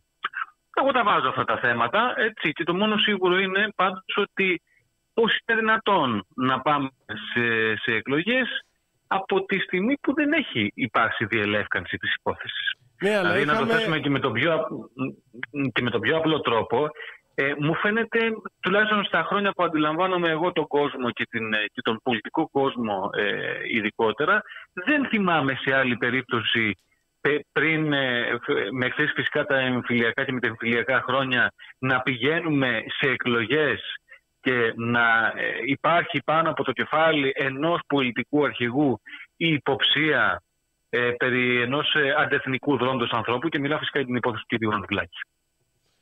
Ε, ε, Αυτό θα πρέπει να απαντηθεί. Έχουμε όμως εξ, ε, από την Εξαστική Επιτροπή έχουμε πόρισμα ε, για το θέμα των παρακολουθήσεων. Ναι. Απλά το διάβασα το πόρισμα αυτό. Είναι πάρα πολύ ενδιαφέρον σαν πόρισμα. Ε, δεν μπορείτε να το διαβάσετε. Ναι, δεν μπορείτε να το διαβάσετε. να το διαβάσετε γιατί βγήκε το πόρισμα μεν, πολύ γρήγορα μάλιστα. Ε, το οποίο είναι και πρωτόγνωρο με τι εξεταστικέ επιτροπές όσο πολύ γρήγορα. Απλά δεν ναι. μπορείτε να ενημερωθείτε γιατί είναι για απόρριτο επίσης ταυτόχρονα. Ναι, είδες τώρα κάτι πράγματα τα οποία συμβαίνουν. Εγώ θα κλείσω τη σημερινή μου, την μου τοποθέτηση Ε, αναφέροντας φυσικά την υπόθεση του κυρίου Πάτση, δεν γίνεται να μην αναφερθούμε σε αυτό. Πάμε, πάμε με έτσι. κύριο Πάτσι, βεβαίως. Ε, ναι, ναι, ναι. Βεβαίως διαβάζαμε, διαβάζα σήμερα στην εφημερίδα των συντακτών η οποία ε, έκανε αναφορά σε ένα σχετικό άρθρο που υπήρχε ήδη από τον περασμένο Ιούνιο, αν δεν κάνω λάθος, σε έναν τοπικό ιστότοπο ε, της ε, περιοχής των ε, Γρεβενών, όπου ε, ήδη από την εποχή του 2018 ο κύριος ε, Πάτσης φαίνεται να πρωτοστατεί σε αντιπροσφυγικές ε, κινήσεις και για την ακρίβεια πρωτοστατεί σε κινήσεις που ε, ήταν ενάντιες στην εγκατάσταση προσφύγων στα ξενοδοχεία της ε, περιοχής.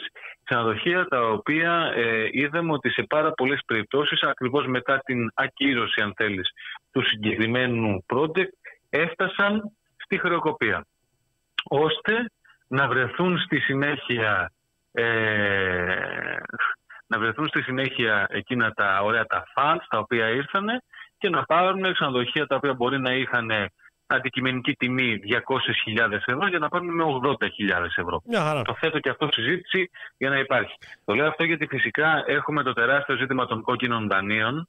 Ε, βρισκόμαστε νομίζω λίγες στιγμές πριν την κατάρρευση του προγράμματος ε, Ηρακλής. Ηρακλής, ναι.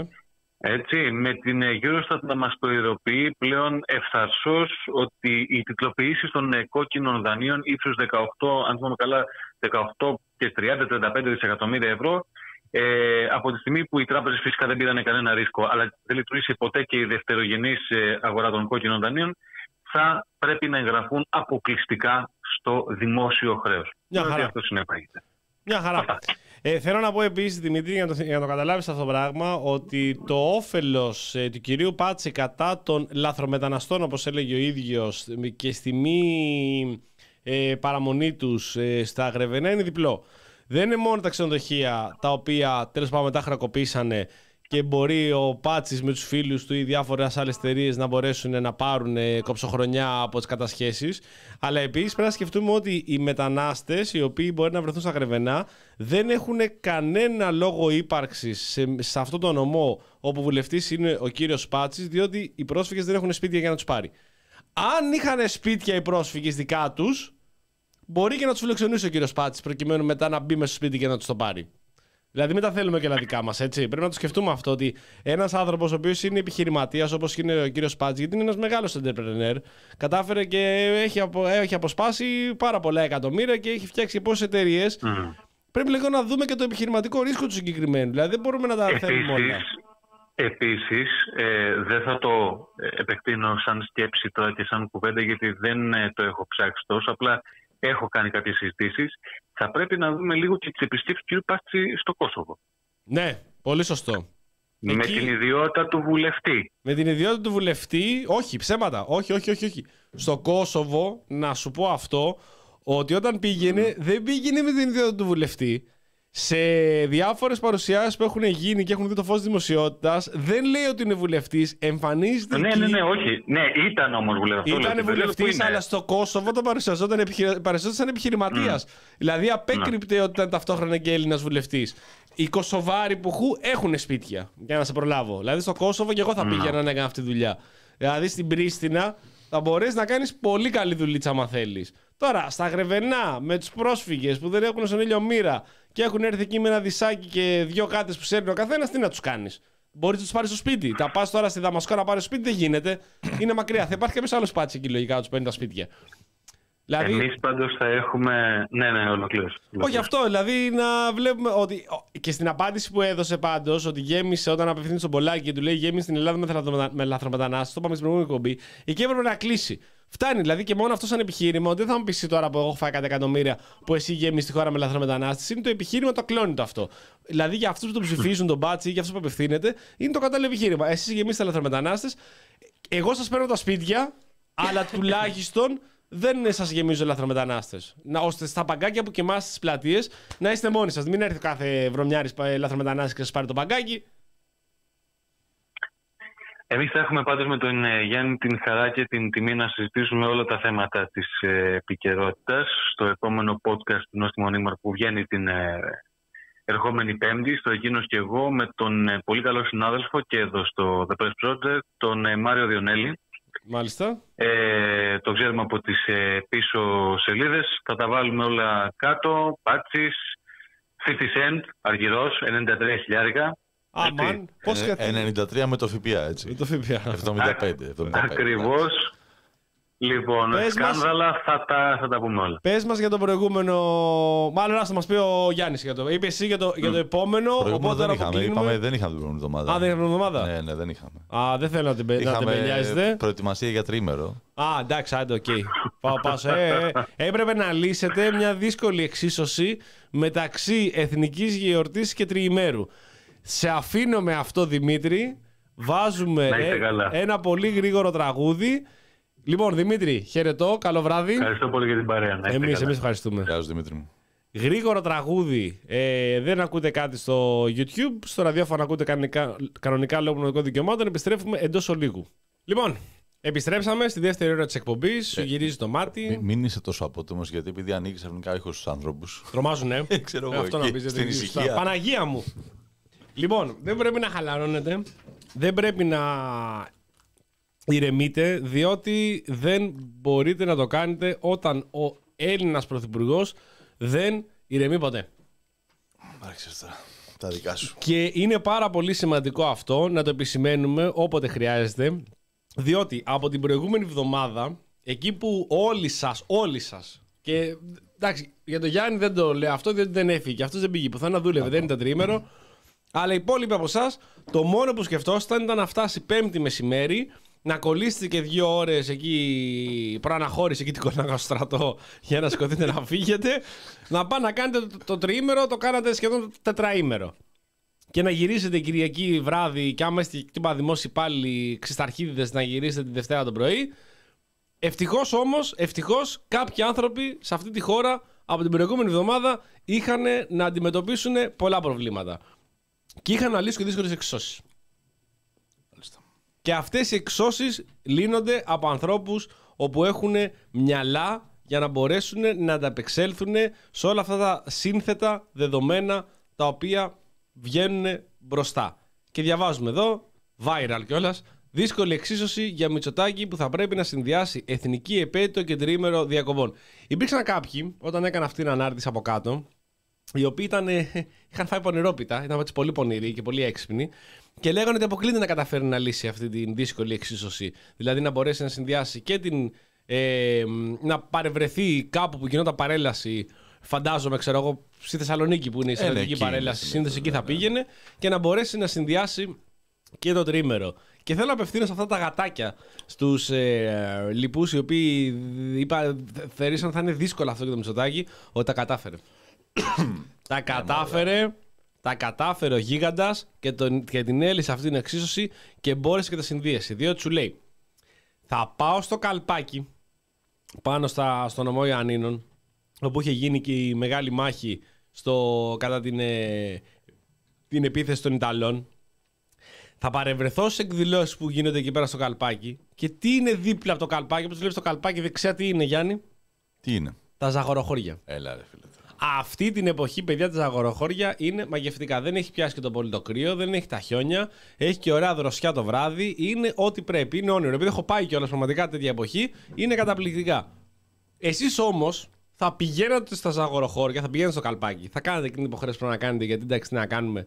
Επέτειος είναι αυτή. Θα φεύγατε στο καπάκι, από το καλπάκι, για να πάτε στα ζαγοροχώρια. Το ξέρα, ερχόταν. Ε, αυτό, ερχόταν, μόλις το βλέπα- πες, το- ναι, το βλέπατε να έρχεται. Το- Και θα πηγαίνετε και θα ράζατε. Με το ένα πόδι πάνω στο άλλο, από καφενείο σε καφενείο, από ταβέρνα σε ταβέρνα, έχει και πόσα πλατάνια, θα πιάνα το ένα πλατάνι πάνω στο άλλο.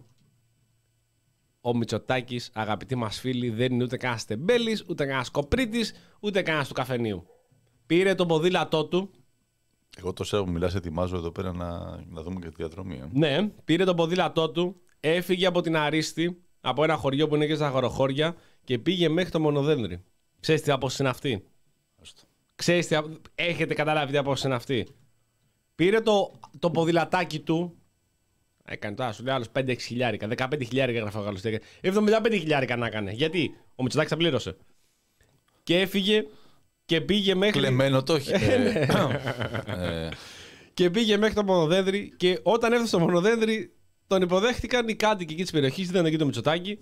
Και τι κάνανε, Ρε Γιάννη; Ήταν αυτός άρεσε γενικότερα. Έτσι, ήτανε, θα θεωρούσε ότι είναι ένα χαρακτηριστικό του Μητσοτάκι αυτό δηλαδή. Το σχολίασα, όχι για τίποτα άλλο, γι' αυτό το λέω. Ε, κάτσε. Ε, λοιπόν, επειδή έφτιαχνα το χάρτη, συγγνώμη. Ναι, έτσι, ναι, το είναι- βρήκες στο χάρτη, τον έφτιαξες. Ε, το έχω ρίξει να βλέπουν και τα παιδιά την υπέροχη αυτή διαδρομή που έκανε, που είναι 19 χιλιόμετρα. Το έχω, τα πόδια το έχω βάλει, βέβαια, έτσι. Είναι... Εντάξει, οκ, Τρεις καταλαβαίνετε ώρες με όμως τα ότι πόδια. δεν το Είναι κάνει και απόσταση. οπωσδήποτε. Είναι απόσταση. Ε, λοιπόν, τι λέγαμε; Έφτασε στο Μονοδένδρι λοιπόν, τον υποδέχτηκαν εκεί οι κάτοικοι. Τα παιδάκια, ε. Τα παιδάκια Ναι, και τον κεράσανε. το κεράσαν. Σιγά μην πλήρωνε. Σιγά, πότε έχει πληρώσει τελευταία φορά; Εγώ σου λέω το, το μόνο που μπορεί να πλήρωσε είναι αυτό που ήταν στη φωτογραφία. Ναι. Ούτε το ποδήλατο έχει πληρώσει. Τι να πω, ρε φίλε. Όταν παίζει το Τερκενλή να πάρει τσουρέκια, υπάρχει περίπτωση να έχεις πληρώσει ποτέ. Υπάρχει περίπτωση να έχεις λεφτά πάνω του. Σου- Πορτοφόλι με σου- χρήματα. Σου έχω ξανακάνει αυτή την ερώτηση εδώ μεταξύ και θέλω να το, να το εμπεδώσουμε. Ε, αν πλήρωνε από την τσέπη του, αν πλήρωνε από την τσέπη του Σουρέκα τον Αγγελή, θα πλήρωνε πραγματικά από την τσέπη του. Είναι σαν το, σαν το βίντεο με το δεινόσαυρο. Το, με- το μη με το δεινόσαυρο που είναι έτσι ο δεινόσαυρος. Αν πλήρωνε από την τσέπη του, θα έχει όντως πληρώσει από την τσέπη του. Δηλαδή, αν έβγαζε, εγώ σου λέω τώρα που είσαι έτσι λαϊκιστής, Έλα, ναι. στον Τερκενλή, έπαιρνε τρία τσουρέκια σοκολάτα κάστανο, δύο τσουρέκια με γέμιση λευκή σοκολάτα και άλλα δύο με πραλίνα. Μέσα έξω πραλίνα.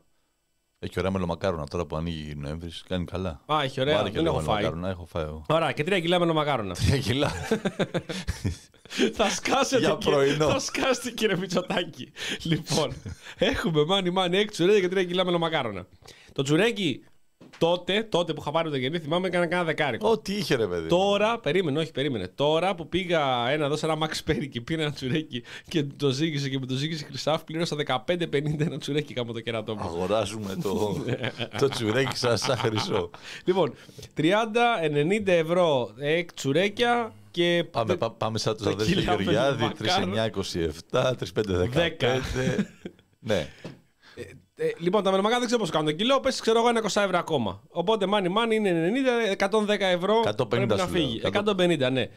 Έβγαζε το πορτοφόλι, έκανε το πορτοφόλι έτσι, έβγαζε το πορτοφόλι, το άνοιγε, έβγαζε 150 ευρώ και τα κράταγε. Αυτά τα λεφτά που θα έδινε, ναι. θα τα έβαζε από την τσέπη του πραγματικά ή πάλι θα τα έχεις πληρώσει εσύ; Εγώ θα τα έχω πληρώσει γιατί και ο μισθός του. ε, Ναι, αλλά πρόσεξε. Δεν θέλω αυτή τη στιγμή πραγματικά να πέσει στο λαϊκισμό όπου και καλά όλοι οι μισθοί των πολιτικών είναι από τις τσέπε μα και από τους φόρους μας. Στο Μητσοτάκι γενικότερα. Κοίταξε. Δηλαδή από τα παλιά τα χρόνια μέχρι σήμερα. Θα έχει πληρώσει το Μητσοτάκι ο ίδιος; Όχι. Α, εντάξει, οκ. Όχι. Όχι, ο Μητσοτάκης. Ε, Πώς να το πούμε τώρα, ρε παιδί μου, η, η πορεία αυτής της οικογένειας. Ναι, ναι, ναι, ναι. Ε, νομίζω ότι χαρακτηρίζεται από την ε, θελική τοποθέτηση. Δεν δε θαύμαν τους νεκρούς για να τρώμε με τα δελτία τους, να τρώμε διπλά συσσίτια. ναι, ναι. Ε, από την ιστορία της δεκαετίας του 60 και τον απότομο πλουτισμό της οικογένειας, από τις ιστορίες Ιδιωτικοποιήσει Είδε μετά, όλα αυτά, ναι, με όλα αυτά. κυβέρνηση, ρε. Μητσοτάκη. Δεν νομίζω ότι αυ- αυτοί οι άνθρωποι έχουν ε, παράξει χρήμα δικό τους. Πάλι εμείς το πληρώνουμε. Αλλά συμβολικά, Συμβολικά. συμβολικά, Οπότε δεν θα σου κορεδέψει. Θέλω να με γιατί δεν με κοροϊδεύεις κι αλλιώς. Ναι, αλλά αυτή τη στιγμή σε βγάζει από τον κόπο και δεν σε, δεν σε, δεν σε μειώνει σαν άνθρωπο και σου λέει αφού έτσι κι αλλιώς όλη η οικογένειά μου εδώ και 150 χρόνια ζει από τους φόρους σας και από τα λεφτά σας. Γιατί να κορδέψετε τον Γιάννη τον Πάκο και να υποκριθώ ότι πληρώνω αφού και πάλι αυτός μου τα έχει πληρώσει. Οπότε δεν πληρώνω τίποτα. Παίρνω και τα 6 τσουρέα και 3 κιλά με μακάρονο ξέρω και φεύγω. Κοίταξε, ο συγκεκριμένος άνθρωπος πιστεύω ότι επειδή έχει πάρα πολύ έντονα μέσα του το, το τι εννοείται αφού είμαι Αυτός που είμαι. Είμαι Ο γιος του ακόμα πατέρα Μητσότη, μου. Γιατί εγώ πρέπει να πληρώσω. Δηλαδή από εκεί ξεκινάει λίγο το, το πρόβλημα. Γιατί και πρωθυπουργός χώρας να μην ήταν. Έχω την αίσθηση πως και πάλι δεν θα πλήρωνε σε κάποια μαγαζιά και μ, δεν θα άλλαζε και, και τίποτα συμπεριφορά του. Αλλά έτσι για το γαμότο ρε παιδί μου, να δούμε. Τι τα κάνετε ρε φίλε; τι τα κάνετε; Μαζί θα τα πάρετε. Δηλαδή όντως τι τα κάνετε. Ούτε τα τσουρέκα τους δεν πληρώνουν. Ούτε τα τσουρέκα τους. Ε, ωραία, τι δεν θα πληρώνουν. πληρώνω τίποτα. Άρα δεν χρειάζονται τόσα χρήματα. Γιατί, γιατί κόπτονται τόσο πολύ. Χρειάζονται τόσα χρήματα και Για να, μην, γενικότερα- για, να μην, πληρω- για, να, για να τα έχουν και να μην πληρώνουν. Ναι, και επίσης για να μπορέσουν να μοιράζονται όχι τα δικά τους τα λεφτά, τα δικά μας τα λεφτά σε απευθείας αναθέσεις. Για να εγώ Αλλά μπερδευτεί. πάλι για λεφτά μιλάμε. Για άλλη μια φορά πέσαμε σε αυτήν την παγίδα Είναι γιατί εσύ μιλάς μόνο για λεφτά πλέον. που θέλει να μας ρίξει ο ίδιος ο καπιταλισμός. Αυτή τη στιγμή πέφτει σε αυτήν την παγίδα την ίδια του καπιταλισμού να μιλάμε μόνο για χρήματα. Και ενώ παίρνει εκ τσουρέκι άνθρωπος να πάει να τα φάει με την οικογένειά του. Και είναι και μεγάλη οικογένεια. Πάλι χτυπάμε οικογένειες. Πάλι χτυπάς την οικογένεια και είναι μεγάλη οικογένεια στο θυμίζω. Εμένα, εμένα, όχι την οικογένειά μου. Βλέπεις φωτογραφία με το Μητσοτάκι. Βλέπεις Μητσοτάκηδες 70 Μητσοτάκηδες στην φωτογραφία. Μόνο αυτούς που βλέπεις. Άμα βάλεις κουμπάρους, άμα βάλεις καδέρφια και άμα βάλεις και τα βαφτιστήρια. Όχι, τα βαφτιστήρια δεν υπολογίζονται. Δεν, δεν συμφέρει. Πόσα; 2.000 μόνο είχε ο Πατήρ. 2.000 βαφτιστήρια. Δεν θα στέλνει μια λαμπάδα κάθε Πάσχα. Τα πληρώνω με τσοτάκι τις λαμπάδες ή πληρώνεις εσύ. Εγώ. Αυτός είναι το μόνο βέβαιο. Είδα ο μπαμπάς μου Μητσοτάκη πόσου είχε πει. Η Ντόρα είχε πει; Κάποιες χιλιάδες ότι πρέπει να έχει. 2.000. 2 με 2.500 είχε βαφτίσει. Είχε βαφτίσει μόνο. Έχει βάλει λάδι δηλαδή σε τόσα παιδιά. Σε, σε αυτό. τόσα παιδιά, ναι. Κρίμα τα παιδιά, να πούμε σε αυτό το σημείο. Εντάξει, και εγώ αν είχα τον ονόμα του Μητσοτάκη, βέβαια, είχα πολλές ελπίδες για απευθείας ανάθεση μετά από μερικά χρόνια. Πιθανό να μην κάναμε εδώ εκπομπή. Να μην καταλάβαινες γιατί γίνεται όλο αυτό. Αφού... γιατί, τι, τι, τι εννοείται; Σκέψου όμως, σκέψου όμως, Ρε Γιάννη, σκέψου. 1994. 1994. Ε, Χανιά. Στο Μάλεμε. Βαφτίζεται ένα παιδί. Ναι. Πηγαίνει Μητσοτάκη το βαφτίζει. Μμμ. Και την ώρα που το βαφτίζει, αν θα μπορούσε ο πατέρας του παιδιού να σκεφτεί ότι τώρα που με βαφτίζει ο Μητσοτάκης, ο Κωνσταντίνος, δεν θα ξαναγίνει πρωθυπουργός, έχει φύγει από την Προεδρία, αλλά παρόλα αυτά, σε 20 χρόνια από τώρα, ο γιος μου θα έχει αυξημένες πιθανότητες να πάρει απευθείας ανάθεση από όταν θα είναι πρωθυπουργός ο γιος ο γιος του, ο Χαζός, ο Κυριάκος. Εγώ πιστεύω ότι το έβλεπε μπροστά αυτός ο γονιός. Έβλεπε ότι είναι χαζός καταρχήν από τότε, αλλά έβλεπε μπροστά και δεν έπαιξε ανάθεση. Λαϊκίζει, είσαι επικίνδυνος. Ρε παιδιά, δεν το λέω εγώ. Άμα το έλεγα Ε, εγώ. τα- τα γεγονότα. Όχι, δεν το λέω εγώ. Άμα το, λέει τώρα, άμα το λέει τώρα η μάνα του, ε, εγώ δεν μπορώ να πω κάτι. Δηλαδή, άμα πω, άμα πω ότι ο Κώστο Μπακογιάννης δεν έπαιρνε τα γράμματα, είμαι λαϊκιστής. Ότι είναι ανεπρόκοπος. Ότι είναι ανεπρόκοπος, θα είμαι λαϊκιστής. Έλατε. Άμα το έχει πει η γιαγιά του, εγώ φταίω δηλαδή που δεν έπαιρνε τα γράμματα. Η βάρκα είναι γαλάζια, έλεγε η γιαγιά του. Θα μου πεις εσύ λαϊκιστής, δεν, μπο- δεν ξέρει ποια, τι, ποιο είναι το άρθρο. Δεν φτάσανε μέχρι την γαλάζια. το, λέει, το, λέει, το έλεγε η, γυ- η γυναίκα, η κυρία. Αλλά τέλος πάντων, ξαναλέω ότι μη- χτυπάμε οικογένειες. Τώρα το την χάνει αυτές οι οικογένειες να είναι και βουλευτές και διαβάζουμε εδώ πέρα μια ανάρτηση της κυρίας Μπακογιάννη, η οποία είναι πολύ σκασμένη. Είναι πολύ σκασμένη όπως είμαστε και εμείς άλλωστε, γιατί κανείς δεν αντέχει να παραγραφεί υπόθεση τραγωδίας στο μάτι. Ήταν αναγκαίο να ξεκινήσει η δίκη, να γίνουν οι κλητεύσεις έστω και με τον Κάκη σε αυτόν τον τρόπο, ώστε να μην υπάρχει κίνδυνος παραγραφής. Πρέπει να νοικιάσουμε μια αίθουσα για να γίνει δίκη. Θες, είναι ο Δημοκράτε triggered εδώ. Όπα, μαλάκι. Όπα. Κάποια από τα, Απευθείας ανάθεση. κάποια από τα λοιπόν. βαπτιστήρια λοιπόν του Μητσοτάκη Έχει μεγάλη αίθουσα. έχει αίθουσα εκδηλώσεων. Κάτι έχει, ναι. Γίνονται γάμοι, συναισθιάσεις, πάρτι, εκδηλώσεις και τέτοια. Οπότε έρχεται εδώ λοιπόν ο Παγκογιάννη και σου λέει ότι δεν θα. Δηλαδή έχουν τελειώσει αίθουσες οι δημόσιες στην Ελλάδα, δεν έχουμε κάποιες αίθουσες. Όπως βρήκαν αίθουσα, ξέρω εγώ τελικά για τη δίκη της Χρυσή Αυγή ή στα εφετεία, στα πανεπιστήμια, δεν ξέρω πού στο διάλογο, στα νοσοκομεία, οπουδήποτε έχει δημόσιο το πολεμικό μουσείο. Από κάτω έχει μια τεράστια αίθουσα εκδηλώσεων. Όχι. Το πρώτο, η πρώτη σκέψη της κυρίας Μπαγκογιάννη ήταν να νοικιάσει μια αίθουσα. Πρέπει να βρουν να νοικιάσουν μια αίθουσα. Θα ψάξουμε να βρούμε. Το ξενοδοχείο. Παράδειγμα, χάρη. Το Κάραβελ. Πιανού είναι; Αυτού νου. Α, δεν είναι καμία στην Δημοκρατία. άστο. Κοτζάμ Χίλτον που έχει κλείσει. Ναι, πάμε στο Χίλτον. Αυτό πια... Α, αυτός όμως είναι δικός μας. Νοικιάζουμε την αίθουσα. Γίνεται και η δίκη για, τη... για το Άκου μάτι. τώρα σύνδεση που έκανα. Ναι. Χίλτον. Ναι. Πάρη Χίλτον. Ναι. Αυτή δεν είχε κάτι παίξιματα με έναν, με έναν Έλληνα. Τον Κασιδόκοστα. Κασιδόκοστα λοιπόν, ποια εταιρεία έχει; Την Panic. Η Panic τι πήρε; 75.000 ευρώ συν ΦΠΑ για την εκδήλωση 50 Cent με Κωνσταντίνο Αργυρό, έτσι ώστε ο Αργυρός να κάνει follow τη σελίδα του ΕΟΤ στο Instagram, φίλε. Μάλιστα. Πολύ καλό deal πάντως. Ναι, για τον Αργυρό σίγουρα. Να ρωτήσω, ο Αργυρός πόσους ακολούθους έχει; Έχει στο Instagram, θα τι έχει κάποιο τέτοιο; Έλληνες το μεταξύ, έτσι. Ε; Δηλαδή, Έλληνες. Ναι. Οπότε θα μπορέσουν και αυτοί όμως να διαφημιστεί ο, η σελίδα του ΕΟΤ. Η οποία η σελίδα του ΕΟΤ τι νόημα έχει να διαφημίζεται; Η σελίδα του ΕΟΤ Ναι. ε, σε ξένους να την ακολουθούν Ναι, ξένοι. ναι, στους Έλληνες. έχει, ναι. Δεν ξέρω. Α, οκ. Εντάξει, αυτό ήθελα να ρωτήσω. Δεν ξέρω, αλήθεια. Δεν... Ο 50 Cent έπρεπε να κάνει like σε σελίδα του ΕΟΤ; Ε, όχι, αφορά τον Αργυρό η ιστορία. Α, οκ. Ε, αυτό θυμάμαι. Κάτσε να το, να το βρούμε πάλι τώρα. εδώ. Α, Για μην, μην πετάμε κι εμείς λάσπη. Μην, Ε, ναι, μην, γιατί μην, άμα- μην είμαστε κίτρινοι. Γιατί άμα σου πει ότι έπρεπε να κάνει like από τα social media και ο Κωνσταντίνος Αργυρός και ο 50 Cent και ο Eminem, δεν θα ήταν μια πολύ καλή, ένα πολύ καλό deal. Για 75 χιλιάρικα. Ναι, ρε φίλε. Περίμενε. Έχεις μετά Dr. Dre από πίσω. Έχεις κόσμο, δηλαδή δεν είναι τέτοιο. Snoop Dogg. Ε, συνέχισε τώρα λοιπόν. Να λέω ονόματα από rapper. Λοιπόν, Ναι. έχει την υποχρέωση ο 50 Cent όσο είναι στην Ελλάδα να αναρτά στα social ε, περιεχόμενο. Ε, Τι ναι, περιεχόμενο; ε, ελληνικό περιεχόμενο, ρε παιδί μου. Σουβλάκια. Ε, ναι, δεν ξέρω. ε, μουζα- Μουζάκα. Ναι, μουζάκα, ναι, οκ. ε, τα λοιπά. Ε, να έχει το visitgreece.gr στο, στο σαν tag για να μπορεί να κάνει και ο ΕΟΤ αναδημοσίευση. Μμμ. Ε, να κάνουν κάποια βίντεο με τους καλλιτέχνες ε, από την Panic Records και από εκεί και πέρα είναι όλα του Κωνσταντίνου Αργυρού. Μάλιστα. Οπότε μόνο ο Αργυρός έχει υποχρέωση να πατήσει like στη σελίδα του ΕΟΤ. Ε, περίμενε. Στα σελίδα του ΕΟΤ θέλω. Το 50 Cent δεν έχει υποχρέωση. Ε, Πάτε μπλοκάρει θα άμα θέλεις. ακολουθήσει τη σελίδα Visit Greece GR ο Κωνσταντίνος Αργυρός. Οκ, μάλιστα. Δεν Α, βλέπω. 93 χιλιάρικα μια. Καλό, καλό είναι. Εμένα μου άρεσε. Εγώ Καλό. θα, εγώ θα έδινα και κάτι παραπάνω. Καλό. Κωνσταντίνος Αργυρός, Panic Records, καλό. Εδώ ένας φίλος λέει ότι εσύ δεν πάει να πάρεις το λεωφορείο γιατί πρέπει να πας στη στάση και δεν αντέχεις. Μια στάση εδώ, το κλείνω τραγούδι. Δεν γίνεται, δεν μπορώ να ακούσω τα λέει τρέλες εκεί ο Μητροπάνος.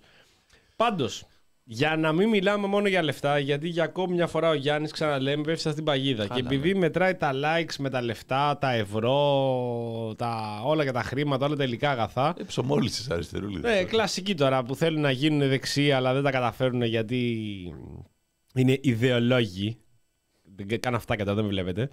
Ε, υπάρχουν άλλα ομορφότερα πράγματα τα οποία μπορείς να κάνεις. δηλαδή, το τρίμερο μας πέρασε, ο Μητσοτάκης κατάφερε και έκανε, έλυσε αυτή τη, τη δυσεπίλητη εξίσωση, ρε παιδί μου, όσον αφορά πώς θα συνδυάσει ε, εθνική εορτή με τρίμερο. Δεν τα κατάφερε μια χαρά, είμαστε όλοι ευχαριστημένοι και είμαστε πολύ ικανοποιημένοι από τον Πρωθυπουργό. Πολύ πιο έξυπνος από τον Τζίπρα που δεν την έλυσε και πήγε απλά Βουδαπέστη. Ναι. Ο Ανθέλινα και δεν έκατσε την παρέλαση. Και γιατί πήγε στην ε, Εντάξει, Βουδαπέστη, άστο, μην ανοίξω το στόμα. Ο Ορμπάν τώρα εκεί πέρα. Πούτιν. Θα χρειαστεί μια ολόκληρη εκπομπή για να ε, τα πούμε ναι, τώρα. αυτά. Απλά τροφή για σκέψη. Τροφή για σκέψη. Προχωράμε. Λοιπόν, ο Άδωνος Γεωργιάδης, ο οποίος την ώρα που προσπαθούσε να φτιάξει το καλάθι του νοικοκυριού, προσπαθούσε να είναι δίπλα στο, στο κάθε νοικοκυριό, στον κάθε Έλληνα, στην κάθε Ελληνίδα, να μπορέσει να λειτουργήσει ο καταναλωτής, να χτυπήσει τα καρτέλ, να βάλει τα πλαφόν του, να χτυπήσει την ακρίβεια και το πιο σημαντικό απ' όλα, Να, να, να, έλα πες το εσύ. εσύ. να μπει στην οικοδομή Έτσι, μπράβο. στο ελληνικό, γιατί ενημερώνουμε και ενημερώνουμε και τον Κώστο Βλαχόπουλο, αν τυχόν μας ακούει, ότι μπαίνουν οι τσιμεντάδες. Και πόσα εκατομμύρια κυβικά μπετόν θα πέσουν την επόμενη Ενάμιση Ενάμιση εκατομμύρια. εκατομμύρια. Τρέλα. Τρέλα. Δηλαδή, πότε πιάνουν δουλειά Ηρακλής και Τιτάν; Να ήμουν μπετονιέρα όλη η μέρα να δούλευα. Όπα. Να ήμουν, να οδηγου- θα πάω να πάρω μια μπετονιέρα. Ενημερώνω, ενημερώνω εδώ τους ακροατές ότι ο καημός του Ζάβαλου είναι στο τρομερό εξοχικό του σε αυτή την ιδηλιακή περιοχή. Ε, Στο Σούνιο. στο Σούνιο. Δίπλα ναι, από το ναι, στη, κάστρο. Λαβρε- στη Λαβρεωτική. Στη Λα- Δίπλα στο εξοχικό του Τσίπρα είναι να πάει μια πετονιέρα για να μπορεί να κάνει δουλειές. Ναι, εδώ και θέλω έξι Καημό μήνες το να... έχει. θέλω να πάρω μια μπετονιέρα γιατί θέλω να φτιάξω το φράχτη απ' έξω. Και επειδή δεν μπορώ τώρα να κάθομαι ασχολούμαι με τις τρύπες, να κάνω τρύπα σε έδαφος, να πάρω μια μπετονιέρα. Έτσι. Απλά θέλω να βρω αυτή τη χρυσή τομή, στο ότι να πάρω μια μπετονιέρα να Εσύ είναι. πόσα ε, κυβικά μπετόν θα ρίξεις στο, στο Σούνιο, στη Λαβρεωτική; Λιγότερα από 1,5 εκατομμύριο πάντως. Δεν θα είναι τόσο. Δεν θα είναι τόσο 1,5 εκατομμύριο. Παιδιά, Δεν θα είναι 1,5 φαραωνικό το, Ε, το εξοχικό σου. θα είναι απλά βασιλικό, δεν θα είναι φαραωνικό. Οκ. 1,5 εκατομμύριο τόνοι μπετόν. Έτσι, δεν, δεν μπορεί να τα βάλει ο νους σας τώρα για πόσο. Δηλαδή, αυτό, άλλωστε και αυτό που είπες στην Ελλάδα και στην Αθήνα, ειδικά ήταν λίγο ακόμη μπετό. Λοιπόν, Ναι, αυτό ακριβώς. μια και λέμε για μπετά, λοιπόν, ο Άδωνης Γεωργιάδης. Μια- λοιπόν, ο Άδωνης Γεωργιάδης ε, παρέμεινε στην Αθήνα. Και παρέμεινε στην Αθήνα, αλλά όπως όλοι οι άνθρωποι και αυτός, μετά από το ελληνικό, αποφάσισε να ε, πάει με την οικογένειά του ε, μία βόλτα. Και αποφάσισε ότι η κατάλληλη, το η κατάλληλη τοποθεσία για να μπορέσει να επισκεφτεί με τα παιδιά του τον Ανέας- Αναστάσιο, Αλκαίο, Παυσανία, Γεώργιο και τον ε, Μιχαήλ Ιουστινιανό, Πτολεμαίο, Κλαβδιανό. Έφυγε λοιπόν με τα παιδιά του και αποφάσισε να πάει στο Αττικό Πάρκο. Και όχι μόνο πήγε στο Αττικό Ζωολογικό Πάρκο, στα Σπάτα, αλλά παρακολούθησε και τα καλά έκανε. Αν πήγε στο Αττικό Ζωολογικό Πάρκο, δεν θα το παρακολουθήσει. Παρακολούθησε και το show που γίνεται με τα δελφίνια. Μέχρι εδώ όλα καλά. Δεν είναι όλα καλά, αλλά θα σας πούμε γιατί είναι όλα καλά.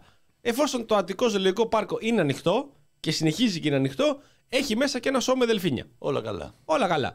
Ο Άδωνης Γεωργιάδης αποφάσισε λοιπόν να επισκεφτεί αυτό το πάρκο. Είδε και το show με τα δελφίνια, κάνανε και τα δελφίνια που κάνανε και τα κόλπα τους πάνω κάτω και αποφάσισε να μας το μοιραστεί μαζί μας από τους προσωπικούς του λογαριασμού. Το ανέβασε στο Facebook, στο Twitter, θα είχε κάνει και τη σελίδα ή θα έχει κάνει και like στο νέο τσάμπα ο Άδωνης Γεωργιάδης.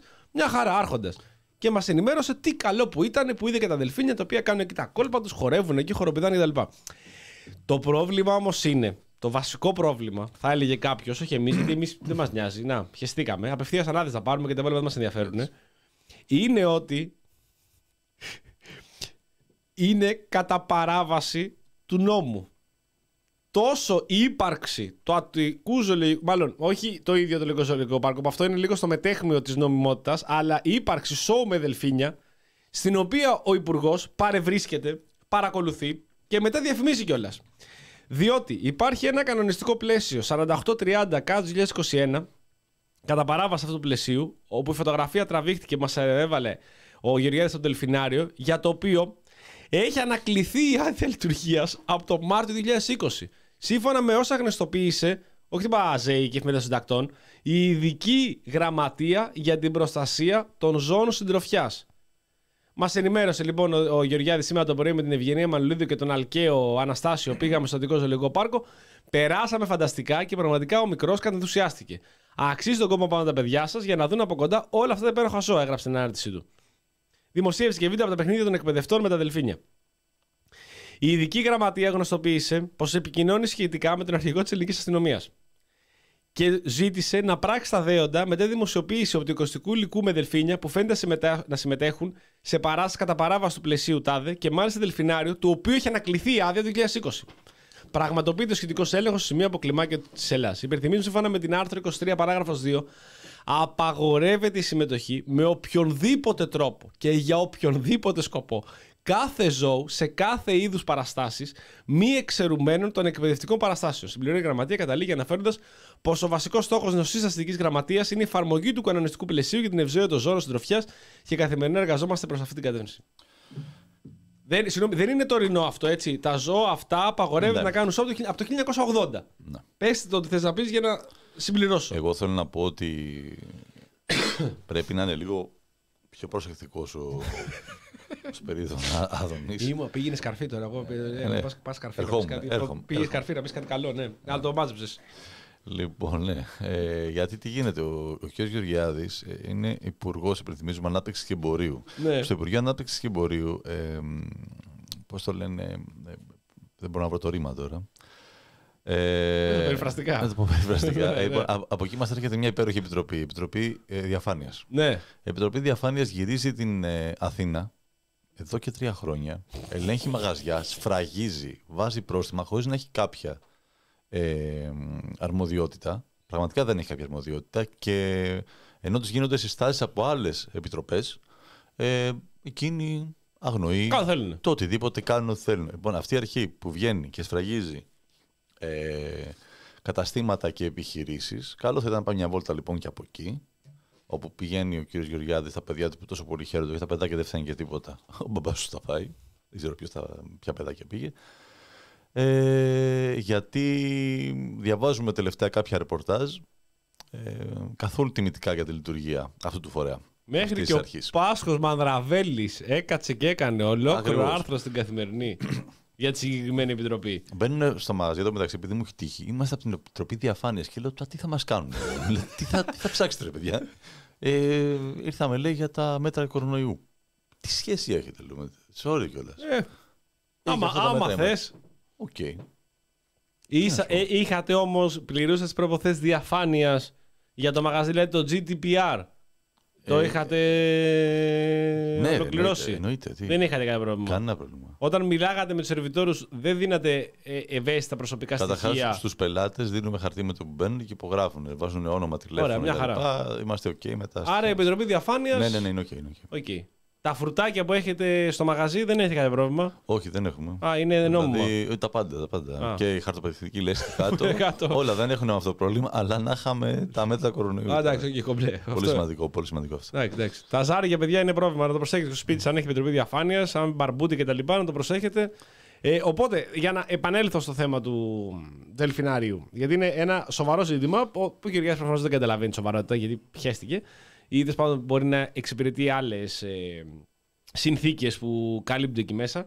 Από τη δεκαετία του 80, με την Πασοκάρα, ε, αποφασίστηκε ότι δεν πρέπει να υπάρχουν ζώα σε εχμαλωσία τα οποία θα κάνουν σοου. Το λέει, οποιοδήποτε σοου, οποιαδήποτε ζώο δεν μπορείς να κάνεις παιχνίδια και να κάνει. Δηλαδή, πηγαίνατε παλιά, εγώ το θυμάμαι. Πήγαινα κάτω εκεί στο καφενείο του παππού μου, εμφανιζόταν ο Αρκουδιάρης.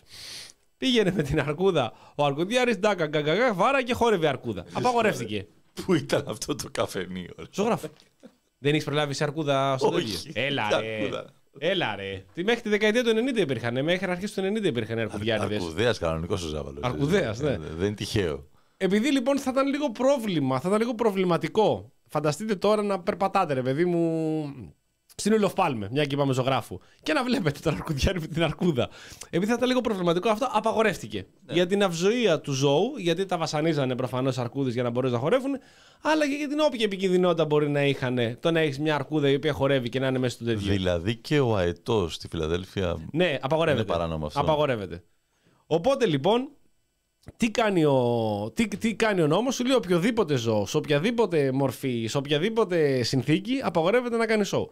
Έχουμε λοιπόν το Αττικό Ζωολογικό Πάρκο, το οποίο ξαναλέμε ότι σαν, το ίδιο σαν πάρκο είναι στο όριο της νομιμότητας σε πάρα πολλά πράγματα, όπως έχει αυτό ανοίξει και το τι άδειες έχει, αλλά καλύπτεται από κάποιους συγκεκριμένους φορείς και συγκεκριμένα πρόσωπα, τα οποία δίνουν μάχη πραγματικά Ποιος ξέρει γιατί, προκειμένου να παραμείνει το συγκεκριμένο πάρκο ανοιχτό και έχει κάτι ακόμη πιο παράνομο, το οποίο είναι το Δελφινάριο. Το Δελφινάριο το οποίο είναι μέσα είναι μια πραγματικά ντροπή της Ελλάδος και της ίδιας Ευρώπης να έχει τέτοια πλάσματα όπως είναι τα δελφίνια προκειμένου να κάνουν show κάτω από αυτές τις δύσκολες και ε, επικίνδυνες καταστάσεις για τα ίδια.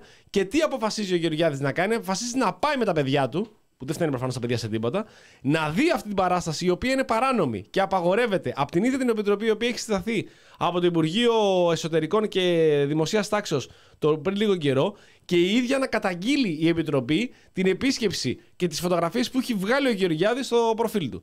Άμα αυτό δεν είναι Νέα Δημοκρατία, δεν ξέρω τι άλλο μπορεί να είναι. Δηλαδή είναι το πιο Νέα Δημοκρατία για τη σημερινή εκπομπή. Στην προηγούμενη, δημοκρα... στην προηγούμενη εκπομπή είχαμε το πιο Νέα Δημοκρατία που ήταν ο Πάτσης. Εντάξει, Ο, ο Πάτση είναι ένα διαρκές σκάνδαλο. Καθημερινό. Ο, να θυμίσουμε επίση ο Γεωργιάδης δεν είναι μόνο αυτό που έχει κάνει, έχει κάνει πάρα πολλά. Να θυμίσουμε ότι είχε αποφασίσει την προηγούμενη εβδομάδα, την παρα- προηγούμενη εβδομάδα να πάει να κάνει γυμναστική. Αυτό θα έλεγα εγώ. Α, ωραία. Πες, πες, πες. Όχι, εντάξει, το, το personal που θα έλεγε. Ναι, το personal. Που το οποίο δεν είναι καν. ε, δεν υπάρχει αυτό το γυμναστήριο. Δηλαδή η κυρία αυτή δεν είναι γυμναστήριο. Ρε παιδιά, δηλαδή θα τρελαθούμε με το συγκεκριμένο. Δηλαδή μας έχει τρελάνει εδώ και πάρα πολλά χρόνια. Πάει από πραγματικά. εδώ, πά- να σου πω κάτι. Πάει στο Metropolitan College, στο BCA College, όλα αυτά. Πήγαινε και στα Γιάβα, ρε παιδάκι μου, και κάνει γυμναστική και πες. Καλύτερα να κάνεις διαφήμιση παρά να προωθείς δουλειά κάποιου που δεν είναι η δουλειά του. Ναι, Δηλαδή, εσύ τώρα, συγγνώμη. και είναι αρμόδιος υπουργός έτσι. Είναι αρμόδιος υπουργός. Ζήτησε απόδειξη αυ- αυτή την κυρία για γυμναστική και σου έδωσε. Οκ. Μπορεί να πούμε, να πούμε ότι έλεγαν ψέματα δηλαδή οι εκπρόσωποι των. Ε... Έδωσε από το κέντρο ευεξίας που έχει. Γυμναστήριο δεν αυτός έχει. σου λέω. Γυμναστικής. Ναι. Γυμναστήριου. Απόδειξη έδωσε. Μπορεί να τελειώσαν οι γυμναστές, να μην υπήρχαν άλλοι γυμναστές έξω, να μην είχε κανείς και να ήταν μόνο αυτή η κυρία η οποία είχε φτιάξει διαμορφώσει σαν γυμναστήριο το χώρο της. Η οποία δεν είχε αδειοδοτηθεί από πουθενά. Δηλαδή σαν γυμνα... το, το γυμνα... τα γυμναστήρια περνάνε αυστηρούς ελέγχους και για να αδειοδοτηθούν χρειάζονται ένα πολύ συγκεκριμένο ρυθμιστικό πλαίσιο, το οποίο είναι πολύ αυστηρό για να μπορείς να φτιάξεις γυμναστήριο. Αυτή δεν είχε καν αυτή την άδεια του γυμναστηρίου. Είχε την άδεια κέντρο ευεξίας. Γυμναστήριο δεν ήταν. Και ο υπουργός, ο οποίος είναι αρμόδιος για την ε, επόπτευση των συγκεκριμένων χώ- χώρων, αποφάσισε να πάει σε έναν άλλο χώρο. Δεν είναι, δεν είναι καταπληκτικός, δεν είναι τεράστιος άνθρωπος. Εντάξει, τα, τα έχουμε πει αυτά, τα έχουμε γράψει, θα ξαναγράψουμε. Και όταν τον, τον καλέσανε μάλιστα και, τον, ε, και, τον, ε, και του είπαν ότι εσείς συμφωνείτε με αυτό να είναι στα κλουβιά και να κάνουν τα δελφίνια αυτά τα κόλπα. Ο τεράστιος αυτός ρήτορας Γιατί έχει γράψει και βιβλίο έτσι. Μπορείτε να το διαβάσετε. Ναι, ρε φίλε, εννοείται. Workshop ολόκληρα δίνει για Μπορείτε να την το πάτε να το ρητορική. διαβάσετε για απλά μαθήματα ρητορικής. Η απάντηση είναι και οι παπαγάλοι. Λέει στα κλουβιά είναι. Τι θέλατε να, βγουν, να ανοίξουμε όλους, όλα τα κλουβιά να βγουν Τι παπαγάλοι είπε ο έξω. άνθρωπος, ρε φίλε. Τους ξεφτύλισε. Ανοίχτε τα τρελάδικα να βγει ο κόσμος έξω που, που έλεγε και λέει η Ελένη Βιτάλη. Ορίστε. Έχουν βγει έξω, φίλε. να, να, να, ένα Έξω, να, παράδειγμα. ένα παράδειγμα. Ξέρεις ποιος άνοιξε τα τρελάδικα και βγήκαν όλοι τρελοί έξω; Ο Γεωργιάδης, μια και το ανέφερε. Όταν Μάλλον. είχε κλείσει σαν υπουργός υγείας ναι, ναι, ναι, ναι, το... στις ψυχιατρικές κλινικές Ακριβώς, και ακριβώς. έκοψε τα κονδύλια. Ε. Είδες όλα, όλα δένουνε. Αυτό είναι το φοβερό. Όλα, κοιτάξτε, είναι αυτά τα σχοινάκια. Που έχουμε αυτό το μεγάλο φιλοπίνακα έξω και βάζουμε τα σχοινάκια. Ναι, αυτό ναι, είναι. ναι, ναι, ναι. Και όλα στο κέντρο, στο κέντρο είναι ο Άδωνης Γεωργιάδης, ο οποίος πραγματικά τα καταφέρνει σε κάθε εκπομπή να μπορέσουμε να το αφιερώσουμε το 10 λεπτό του. Δεν μας, α- δεν μας διαψεύδει Και ποτέ. παραπάνω από 10 μα χρειάζεται. Ναι, καλά, άμα χρειαστεί το πιάσουμε τον Γεωργιάδη να αφήνουμε ποτέ. Σήμερα, μάνι μάνι, είναι 20 λεπτό έχουμε Γεωργιάδης. Επειδή μιλάμε μόνο για λεφτά, Πάντα. θέλω να πάμε σε ένα θέμα που αγγίζει τον αγαπημένο σου, το αγαπημένο σου Στάση. στέλεχος. Ναι, το αγαπημένο σου στέλεχος. Τι μου λέτε. Ε, στάση. πριν ε, την περασμένη εβδομάδα ο Τσίπρας ήταν στην, ε, Βουδαπέστη. στην Κοσιόνη, ρε, Α. στη καταπληκτική συνέντευξη αυτή. την προηγούμενη εβδομάδα ήταν στο Παπαδάκι. Και Ναι. λοιπόν όταν συζη- συζητήσανε για το κομμάτι της ενέργειας και της ΔΕΗ που του έκανε ειδικά η συμπαρουσιάστρια του κ. Παπαδάκη, που ποτέ δεν θυμάμαι το όνομα αυτής της ε, κοπέλας. ε, Αναστασοπούλου. Μπράβο, η Αναστασοπούλου. Ε, της είχε βγάλει δηλαδή έτσι και μια. είχε πεισμώσει λίγο. Ε, σε ερωτήσεις για τη ΔΕΗ και το κατά πόσον ήταν μια πτωχευμένη εταιρεία που δόθηκε και όλα αυτά που είναι τώρα κερδοφόρα. Ο, ο, ο Αλέξης Τσίπρας έκανε κάποιες καταγγελίες δημόσιες, οπότε και εμείς μπορούμε να τις μεταφέρουμε αφού είναι δικά του λόγια αυτά. Τέλεια. Είπε ότι τα ταμεία της ΔΕΗ αυτή τη στιγμή είναι άδεια γιατί τα ίδια τα στελέχη της ΔΕΗ σορτάρουν την τιμή για να ανεβαίνει εφόσον πληρώνονται οι ίδιοι με μετοχές για μπόνους και, Σωστό. και πουλάνε μετά τις μετοχές τους. Μια χαρά. Καταλαβαίνουμε τι γίνεται τώρα. Καταλαβαίνεις τι κάνει ο κύριος Στάσης. Δηλαδή του φτάνει το χιλιάρικο που Όχι. παίρνει την ημέρα. Όχι, ρε. Πληρώνεται σε μπόνους, α- αγοράζει η ΔΕΗ δικές της μετοχές στο χρηματιστήριο Μάλιστα. για να ανέβει, να ανέβει η τιμή και μετά πουλάει τις δικές του. Τέλειο. Και πολύ καλά κάνει. Έτσι πάραγε το πλούτος, Γιάννη. Μάγκας. Μάγκας, μάγκας. Μπράβο, Λεβέντι μου. Έτσι ακριβώς ε, μπορεί και φτιάχνει το πλούτο. Δεν μπορείς να το κατά. Τώρα να ξύλε, δεν θα μιλήσω για λεφτά και πάλι για λεφτά μιλάς. Το είπα, θα μιλήσω για λεφτά. Είπα. Α, είπες να μιλήσω. Αν Ναι, νομίζω δεν θα και μιλήσω. Έχω κι άλλο μετά για λεφτά. Έχω πολλά να σου πω για λεφτά. Για πες Μόνο άλλο, για λεφτά. Πες άλλο για λεφτά. Λοιπόν, ήθελα να κάνω μια δημόσια πρόσκληση, μιας και το προφίλ μου στο Facebook εμένα δεν είναι σαν το δικό σου να ακολουθείτε από 50-60 χιλιάδες Εκατομμύρια ανθρώπους, κόσμος. ναι. Ε, λοιπόν, θέλω ό,τι λεφτά έχουμε οι δυο μας Έχω. να, τα, να, 10 τα, ευρώ. να τα βάλουμε Ναι.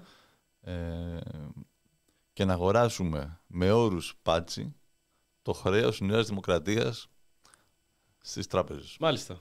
Τι, ποια είναι η πρότασή σου; Λοιπόν, μισό, μισό δις δεν χρωστάει. Ναι, 450-300 θα έχει πάει, εκατομμύρια. θα έχει πάει μισό μισό δις. δις εύκολα. Ναι, ναι. Τελευταία ενημέρωση πριν ένα χρόνο αποκλείεται. ναι, ναι, ναι, ναι, ναι. Λοιπόν, αγοράζουμε εμείς με 3,5 εκατομμύρια. Γιατί τόσο θα το παίρνω πάτζε, να ξέρεις. Τόσο είναι. Μμμ. Κάπου τόσο. Ναι, τόσο είναι. 3,5 εκατομμύρια. Αγοράζουμε το χρέος Νέας Δημοκρατίας.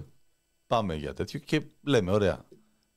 Θέλετε, άμα δεν θέλετε, παίρνουμε τη ρηγίλη στην δικιά τους. Ποιο είναι; Κάτι είναι δικό τους, κάτι είναι- έχουν ιδιότητα. Ναι. Κυνηγάμε το διαχειριστή, τους βάζουμε μέσα, παίρνουμε τα σπίτια τους, Μια τι χαρά. περιουσίες τους κτλ. Άμα θέλουν. Άμα δεν θέλουν, Εγώ λέω κάτι άλλο να κάνουμε ακόμα καλύτερο. Παρακαλώ. Γιατί τώρα, παιδιά, εδώ πέρα ακολουθήστε μας στην εκπομπή για περισσότερες χρηματιστηριακές συμβουλές. Αυτή τη στιγμή η εκπομπή μεταφέρεται σε άλλο επίπεδο και θα δώσουμε συμβουλές χρηματιστηρίων και λοιπόν παιγνίων που θέλετε να παίξετε προκειμένου να βγάλετε λεφτά. κά- κάμερα σου ζαβάλ. Κάμερα σε μένα. Θα τιτλοποιήσουμε το χρέος τους. Θα το τιτλοποιήσουμε. Πώς Ναι, κάνω στην έχω- Αμερική; έχω μείνει άφωνος. Ε, ε, άστο, μόνο και μόνο η λέξη. Θα τιτλοποιήσουμε το χρέος 400 εκατομμύρια και αφού το τιτλοποιήσουμε, μετά θα το σορτάρουμε. Θα κάνουμε ό,τι κάνει ο στη ΔΕΗ. Θα σορτάρουμε, αλλά με το σορτάρισμα ότι δεν πρόκειται να πληρωθεί ποτέ το συγκεκριμένο. το συγκεκριμένο χρέος. Κατευθείαν. Εγώ να σου πω την αλήθεια, ε, πιο πολύ θέλω, ε, παιδί μου, να, να έχουμε στα χέρια μας το χρέος τους Ναι. και να πάμε να τους... Ε, Ναι, αλλά θα βγάλουμε να και τους λεφτά πάνω σε πετάξουμε αυτό. Έξω, έξω όλοι, έξω. έξω. Ποιος, είναι, δια- ποιος υπέγραφε διαχειριστής, έλα με εδώ. Θα βρούμε Τι το- έχεις, φέρ το. τον αυτοφοράκια δηλαδή. Θα βρούμε κάναν, κάνα Ρωμανό, γιατί αποκλείεται με Τσουτάκη να έχει υπογράψει τίποτα. Δηλαδή, ποιος είναι τώρα, αυτός που είναι πρόεδρος του κόμματος, δεν είναι και υπεύθυνος για τα οικονομικά, ποιος είναι τώρα; Τρελαθούμε. Καλά, εντάξει. Περιμένεις τώρα, Θέλω έχεις να βάλει- πάρω το σπίτι του Βολτέρου, να βάλε. Θες Θέλω να το πας- σπίτι του θες- Βολτέρου. Θες να πας Παρίσι εσύ τώρα. Θέλω, δεν έχω πάει. Άμα είναι να πάω, να πάω γι' αυτό. Θε, μήπως θα πάει στο ποδήλατό του, ρε φίλε. Σε αυτό το σημείο έχεις φτάσει. Επειδή έχει 5 χιλιάρικα το ποδήλατο. Εντάξει, έχω Τέτοιος και εγώ ένα λαϊκισμός. Πέντε εκατοστάρικα το έχω πάρει. Καλό είναι και το δικό μου, ρε φίλε. Να πω κάτι. Μεγάλη ανάσα δεν είναι. Να πω κάτι, ναι, Για να πες. πω κάτι πραγματικά. Η εντυπωσιάζομαι πολλές φορές με τον κόσμο που μέσα στη φτώχεια του, στη δυστυχία του και μέσα στη μαύρη του την πείνα. Γράφει ο Βαξεβάνης, ρε παιδί, μια ανάρτηση που ψάχνει να βρει το ποδήλατο του Μητσοτάκη. Προφανώς ο Μητσοτάκης δεν πήγε με καμία MX να κάνει το. Εντάξει, και γιατί να πάει, ρε παιδί. ούτε, μου, ναι, Τόσα λεφτά ούτε, έχει. ούτε θα πήγε στο Lidl, στο Τόσα, Praktiker. τόσα λεφτά έχει. Ναι, Με αυτά να, πια. να πάει να πάρει αυτά που πουλάνε στα Praktiker τα ποδήλατα που είναι για πιτσιρίκια. Θα πάει να πάρει ένα καλό ποδήλατο. Πήγε λοιπόν και πήγε ένα ποδήλατο που κάνει 5,5-6 χιλιάρικα. οκ. Γράφει λοιπόν ένας δημοσιογράφος, ο Βαξεβάνης, οποιοδήποτε παιδί μου, ότι αυτό το ποδήλατο κάνει 6 χιλιάρικα. Και πήγε. Άσε το όλο του λαϊκισμού αν υπάρχει του θέματος κτλ. Αυτό που είπαμε πριν για τα λεφτά, ότι προφανώς δεν τα πλήρωσε από την τσέπη του, εμείς το πληρώσαμε κτλ. Αλλά με εντυπωσιάζει το γεγονός ότι πηγαίνουν άνθρωποι από κάτω, κάτι δηλαδή υπέροχοι τύποι, υπέροχοι τύποι, και την πέφτουν ε, στον όποιον σχολιάζει ότι παίζει και έναν ακριβό το ποδήλατο ενός πρωθυπουργού για να κάνει αυτή τη δουλειά. Ε, οι οποίοι οριακά τον μήνα τον βγάζουν. Δηλαδή θέλουν να υποστηρίξουν, και δεν μιλάμε τώρα μόνο για έμιστους, θέλουν να υποστηρίξουν την, τον πλούσιο βίο που ζουν όλοι αυτοί οι άνθρωποι πραγματικά με τους φόρους μας. Σας λέμε τώρα εδώ ορίστε ότι στελέχη τώρα, όχι τώρα πολιτική, στελέχη της ε, ΔΕΗ που σορτάρουν την τιμή της ε, ε, μετοχής της ΔΕΗ για να βγάζουν περισσότερα λεφτά. Και βγαίνει η καραμαλή της Δημοκρατίας, της λένε για τον Στάση και γυρνάει και φωνάζει χαλάλι του. Χαλάλι του. Και η καραμαλή τα, τα, τα, τα τρώει και ο Στάσης τα τρώει, όλοι μαζί μια παρένα και τα τρώνε. Άσε αυτούς. Άσε και τους έμιστους.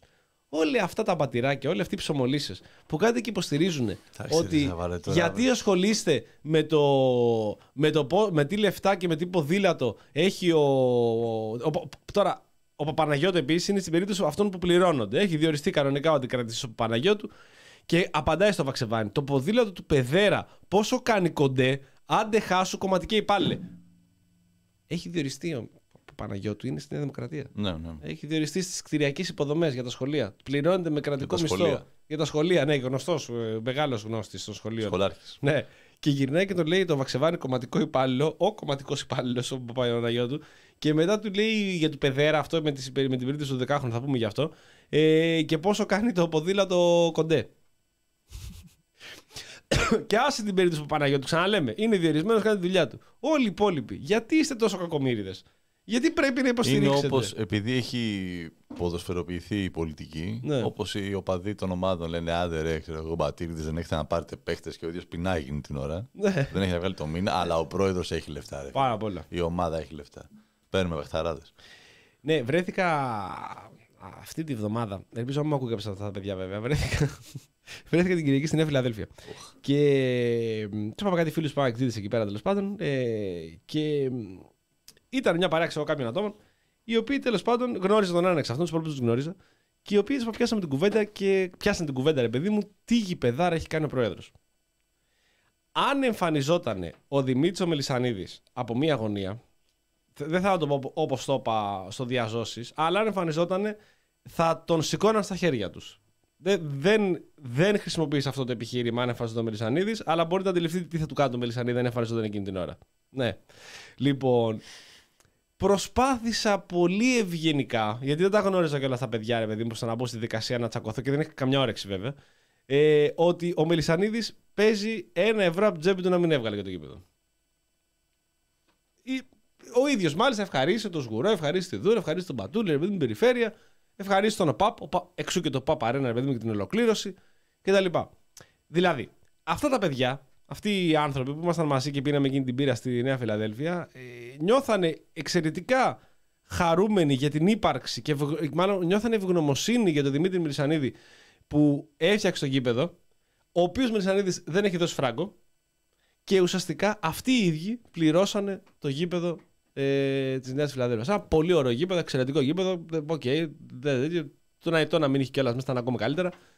Ε, και πραγματικά δηλαδή εντυπωσιάζομαι πολλές φορές. Θα μου πεις, ρε Ζαβάλε, τι περιμένεις, τι, τώρα, τι, βλ- τι βλάκα είσαι και εσύ θα μου γράψεις κάποιος, δεν, δεν τους ξέρεις.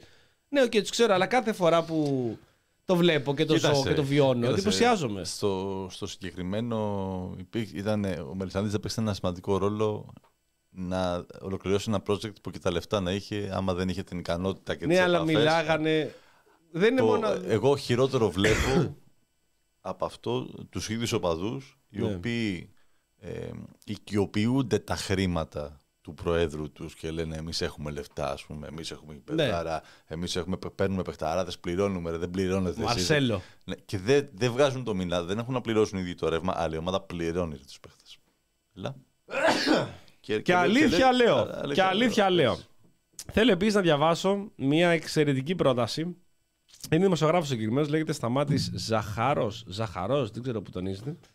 Για ακόμη μια φορά. Και ε, ηρωνεύεται, λέει, φοβερή ιδέα να ανοιχτώ ένα από τις 5.30 σε μια χώρα που θέλει να επεκτείνει τουριστική περίοδο. Άλλα τι θέλει ο τουρίστας να γυρίσει νωρί σπίτι του, να βάλει παντόφυλλα, να χουχουλιάσει και να δει κάνα σύριαλ. Τι άλλο θα πούμε για τον τουρισμό; δηλαδή, ρε παιδιά. Εμένα, εμένα το χειρότερο σε αυτό ξέρεις ποιο είναι ότι κάθε χρόνο λέμε ότι είναι τελευταία χρονιά και πάλι αλλάζει. Δηλαδή.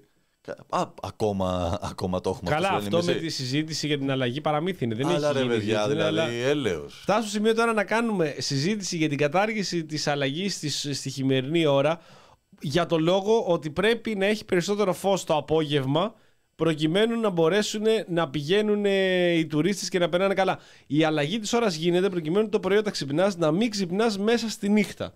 Για να μπορείς να ξυπνάς το πρωί και να πηγαίνεις στη δουλειά με το φως της ημέρας. Έχει, έχει λειτουργικό. Δηλαδή αυτή τη στιγμή έχουμε φτάσει σε ένα σημείο που δημοσιογράφοι υποστηρίζουν την διατήρηση της θερινής ώρας, ώστε εσύ να ξυπνάς μέσα στη νύχτα για να πηγαίνεις για δουλειά, ο προκειμένου να παρατείνεται το φως ημέρας για τους τουρίστες, οι οποίοι μόνο αυτοί έχουν ε, λόγο ύπαρξης στη χώρα αυτή και μόνο αυτοί έχουν ε, ουσιαστικό ρόλο, ε, προκειμένου να μπορέσουν να περάσουν καλύτερα για να μην χρειάζεται Ναι, ρε φιλέ. να αλλά, χουλιάσουν. αλλά εγώ θα το απαντήσω. Άμα εγώ δεν, σαν Έλληνας, άμα δεν έχω εγώ φως, πώς θα έχω φιλότιμο, μεράκι. Αυτές οι. Μουζάκας έννοιες- που είπαμε οι προηγουμένως. έννοιες που είναι μόνο ελληνικές. Μόνο Δεν ελληνικές. μεταφράζονται αυτές οι λέξεις. Πραγματικά, παιδιά, είναι εντυπωσιακά όλα αυτά. Σίγουρα και εσείς εντυπωσιάζετε τόσο μαζί μας ε, όσο εντυπωσιαζόμαστε κι εμείς. Όχι μαζί μας. με αυτά που λέμε. Εντυπωσιάζετε μαζί μας Εμείς που- δεν εντυπωσιαζόμαστε Ναι. μαζί μας. Αυτό λέμε. Α, εμείς όχι, όχι Ε, μαζί μας. μαζί μας όχι. Διάβαζα λοιπόν το επόμενο tweet όπου ένας άλλος γράφει ότι αν κάνετε Αυτό λίγο έχω μπροστά ησυχία. μου. Αυτό. Μπράβο. Και ήθελα να σε ρωτήσω για τα τσιμέντα του ελληνικού. Πιστεύεις θα μπορούσαμε να χρησιμοποιήσουμε λίγο να στηρίξουν τα δημόσια ταμεία τώρα που. Εν- εννοείται. Γιατί ξέρεις, ε, τρίζουν. Τρίζουν, Από- τρίζουν, από τι τρίζουν. τρίζουν; Τρίζουν, τρίζουν, αγαπητοί μας φίλοι, από το βάρος των εσόδων του τριμέρου. Τα δημόσια ταμεία δεν αντέχουν τα έσοδα. Στη χρηματιστηριακή εκπομπή που κάνουμε εδώ και μισή ώρα, σας λέμε αυτή τη στιγμή εναλλακτικούς και μοντέρνους τρόπους υπολογισμού των φορολογικών εσόδων και της μείωσης ε, του, του χρέους της Ελλάδος. Τρίζουν τα ταμεία από τα έσοδα του τριημέρου. Δεν έχει ξαναχρησιμοποιηθεί ποτέ ξανά. Τουλάχιστον δεν ξέρω στην Ελλάδα, σαν επιχείρημα ότι βγήκαν 180.000 αυτοκίνητα από την Αθήνα Ε, Πόσες χιλιάδες, θέλω ακριβώς να μου πεις. 182.455 είναι Εντάξει. όπως τότε στα, στα διόδια Ναι, Αθήνες ναι, ναι, ναι, θέλω ακριβώς να μου λες. που μετράγανε πόσοι γυρίσανε πίσω από το Πάσχα του κορονοϊού. Το θυμόμαστε αυτό έτσι. Μέτραγε το Πόσοι τροχιά φύγαν, πόσοι πόσοι γυρίσαν οι γυρνάγανε. υπόλοιποι. Ναι. Οι υπόλοιποι κάτι πάθανε. Ναι. Οπότε έχουμε εδώ αυτή τη στιγμή ότι παιδιά τα φορολογικά θα πάνε πάρα πολύ καλά, διότι και η χώρα πάρα πολύ καλά, διότι έχουμε αυξημένα έσοδα το τριήμερο και τα δημόσια ταμεία τρίζουν ε, μ, από αυτή την επιτυχία. Μπράβο στον Κυριάκο. Αυτό είναι επιτυχία προσωπικού, προσωπική του Κυριάκου Μητσοτάκη, διότι καταφέρανε κάποιοι συμπολίτες μας και φύγανε στο τριήμερο. Καταρχάς. Ε, Μάγκας. ε, Κοίτασε, πρώτον, ε, φρόντισε να είναι Παρασκευή η αργία. Να γίνει τρίμερο. Δεύτερον, Κάτσε καλά. δείχνει κάτσε τον καλά. τρόπο. Έχει, έχει βάζει πλάτη, ανοίγει το δρόμο για το πώς πρέπει να ζούμε. Τρίμερο, φεύγετε. Τέλος. Δεν κάθεσαι στην Αθήνα. Όχι, ρε παιδιά. Δεν μπορεί να κάτσει στην Αθήνα. Ε, εγώ τώρα, παραδείγματος χάρη, να φέρω ένα παράδειγμα ότι το Σάββατο το πρωί, επειδή είχαν έρθει κάτι φίλοι από επαρχία και έκανα το tour εκεί πέρα κτλ., ε, πήγα στην Ακρόπολη. Πήγα για ακόμη μια φορά στην Ακρόπολη. Έσκασα το εικοσάρικο μου. Λερωσές μαλακά, απίστευτο. Έσκασα το εικοσάρικο. Κοσάρικο. μάλλον. Κοσάρι. Ένα κοσάρι καθαρό καθαρό. Ήμασταν τέσσερις ενήλικες. Για να δεις 10 πέτρες τώρα πάνω. Η μία πάνω στην άλλη. Δύο παιδιά δώσαμε 80 ευρώ παρακαλώ προκειμένου να δούμε την ε, Ακρόπολη. Φορολογικά έσοδα φίλε. Και έτσι εγώ με το νοβολό μου ενίσχυσα προκειμένου αν χρειαστεί να βάλει και υπόλοιπο το τσιμέντο Εντάξει, τώρα, στην ε, Ακρόπολη. ε, 1,5 εκατομμύριο κυβικά στο ελληνικό. Ε, Ε, τρελάθηκα, τρελάθηκα. Πανέμορφη δουλειά. δεν περπάτησες, σε φίλε, χωρίς να να σκοντάφτεις. Πανέμορφη δουλειά. Τέτοια αλφαδιά πραγματικά δεν την έχω ξαναδεί. Έτσι. Το τσιμέντο δεν είναι απλά τσιμέντο, είναι τσιμεντοκονία. Είναι εκπληκτικό. Πατητή. Πατητή. Ε, Το πατάς εκείνη την ώρα, ναι, φοβερό. Ταιριάζει απίστευτα αρμονικά με το, με το όλο σύνολο της Ακροπόλεως. Ε, δηλαδή, οριακά έβγαζα φωτογραφίες του τσιμέντο και δεν Μπράβο έβγαζα του. την Ακρόπολη. Μπράβο. Είναι πολύ μεταδοτικός. Εγώ ε, λέω ότι καλύτερα κιόλα, αν μπορεί εκεί που είναι οι καριάτιδε στο ερέχθιο να βγάλει αυτέ που είναι οι μούφα οι καριάτιδε και να βάλει τσιμέντο ωραίο προκειμένου να κρατάει το πάνω σήκωμα με το κάτω. Ωραίο τσιμέντο. με το κάτω σήκωμα. με το κάτω σήκωμα από κάτω που έχει. Είναι σαν τα πανοπρίκια και τα κατοπρίκια. Πάνω, πάνω, Ακριβώς. πάνω, Το πάνω σήκωμα. Έτσι. Και οπότε πραγματικά εντυπωσιάστηκα. Δηλαδή τόσο πολύ τσιμέντο και τόσο αρμονικά δεμένο με το. Ξανά είπαμε στο, για τον Πετό. Με την Ακρόπολη. Μπράβο στην κυρία Μενδώνη. Μπράβο στον κύριο Κορέ. Ποιος άλλος συμφώνησε αυτό το πράγμα. Ε, δεν φοβόμουν επίσης με τα, με τα παπούτσια μου. Γυρίσει κανένα αστράγαλο. Με τα τακούνια, ξέρω εγώ, αν κάποια κυρία θέλει να πάει, μπορεί να επισκεφτεί την Ακρόπολη. Τόσοι influencers πια ανεβαίνουν πάνω. Μην τους ταλαιπωρούμε άλλο. Μην τους ταλαιπωρούμε. όχι. Δηλαδή, Μπορούμε να δώσουμε και εμείς 75 χιλιάρικα στον 50 Cent να ανέβει πάνω να βγάλει βιντεάκια από την Ορίστε. Ακρόπολη. θα σου πει τώρα άλλο. Γιατί η Ακρόπολη, αν κάτι χρειάζεται, είναι προβόλη, δεν ξέρει ο κόσμος. Όχι, ρε. Και ο Fitness θα μπορούσε να βοηθήσει προς αυτό. Έτσι. έτσι. Όπως ο Dior, όταν θα ερχόταν ο Dior που θα κάνει Ε, το. ναι. Θα μάθαινε ο κόσμος την την έκδοση. Ακρόπολη. Επιτέλους. Θα μάθει ο Γάλλος, ρε παιδί μου, την Ακρόπολη μέσα από τον Dior.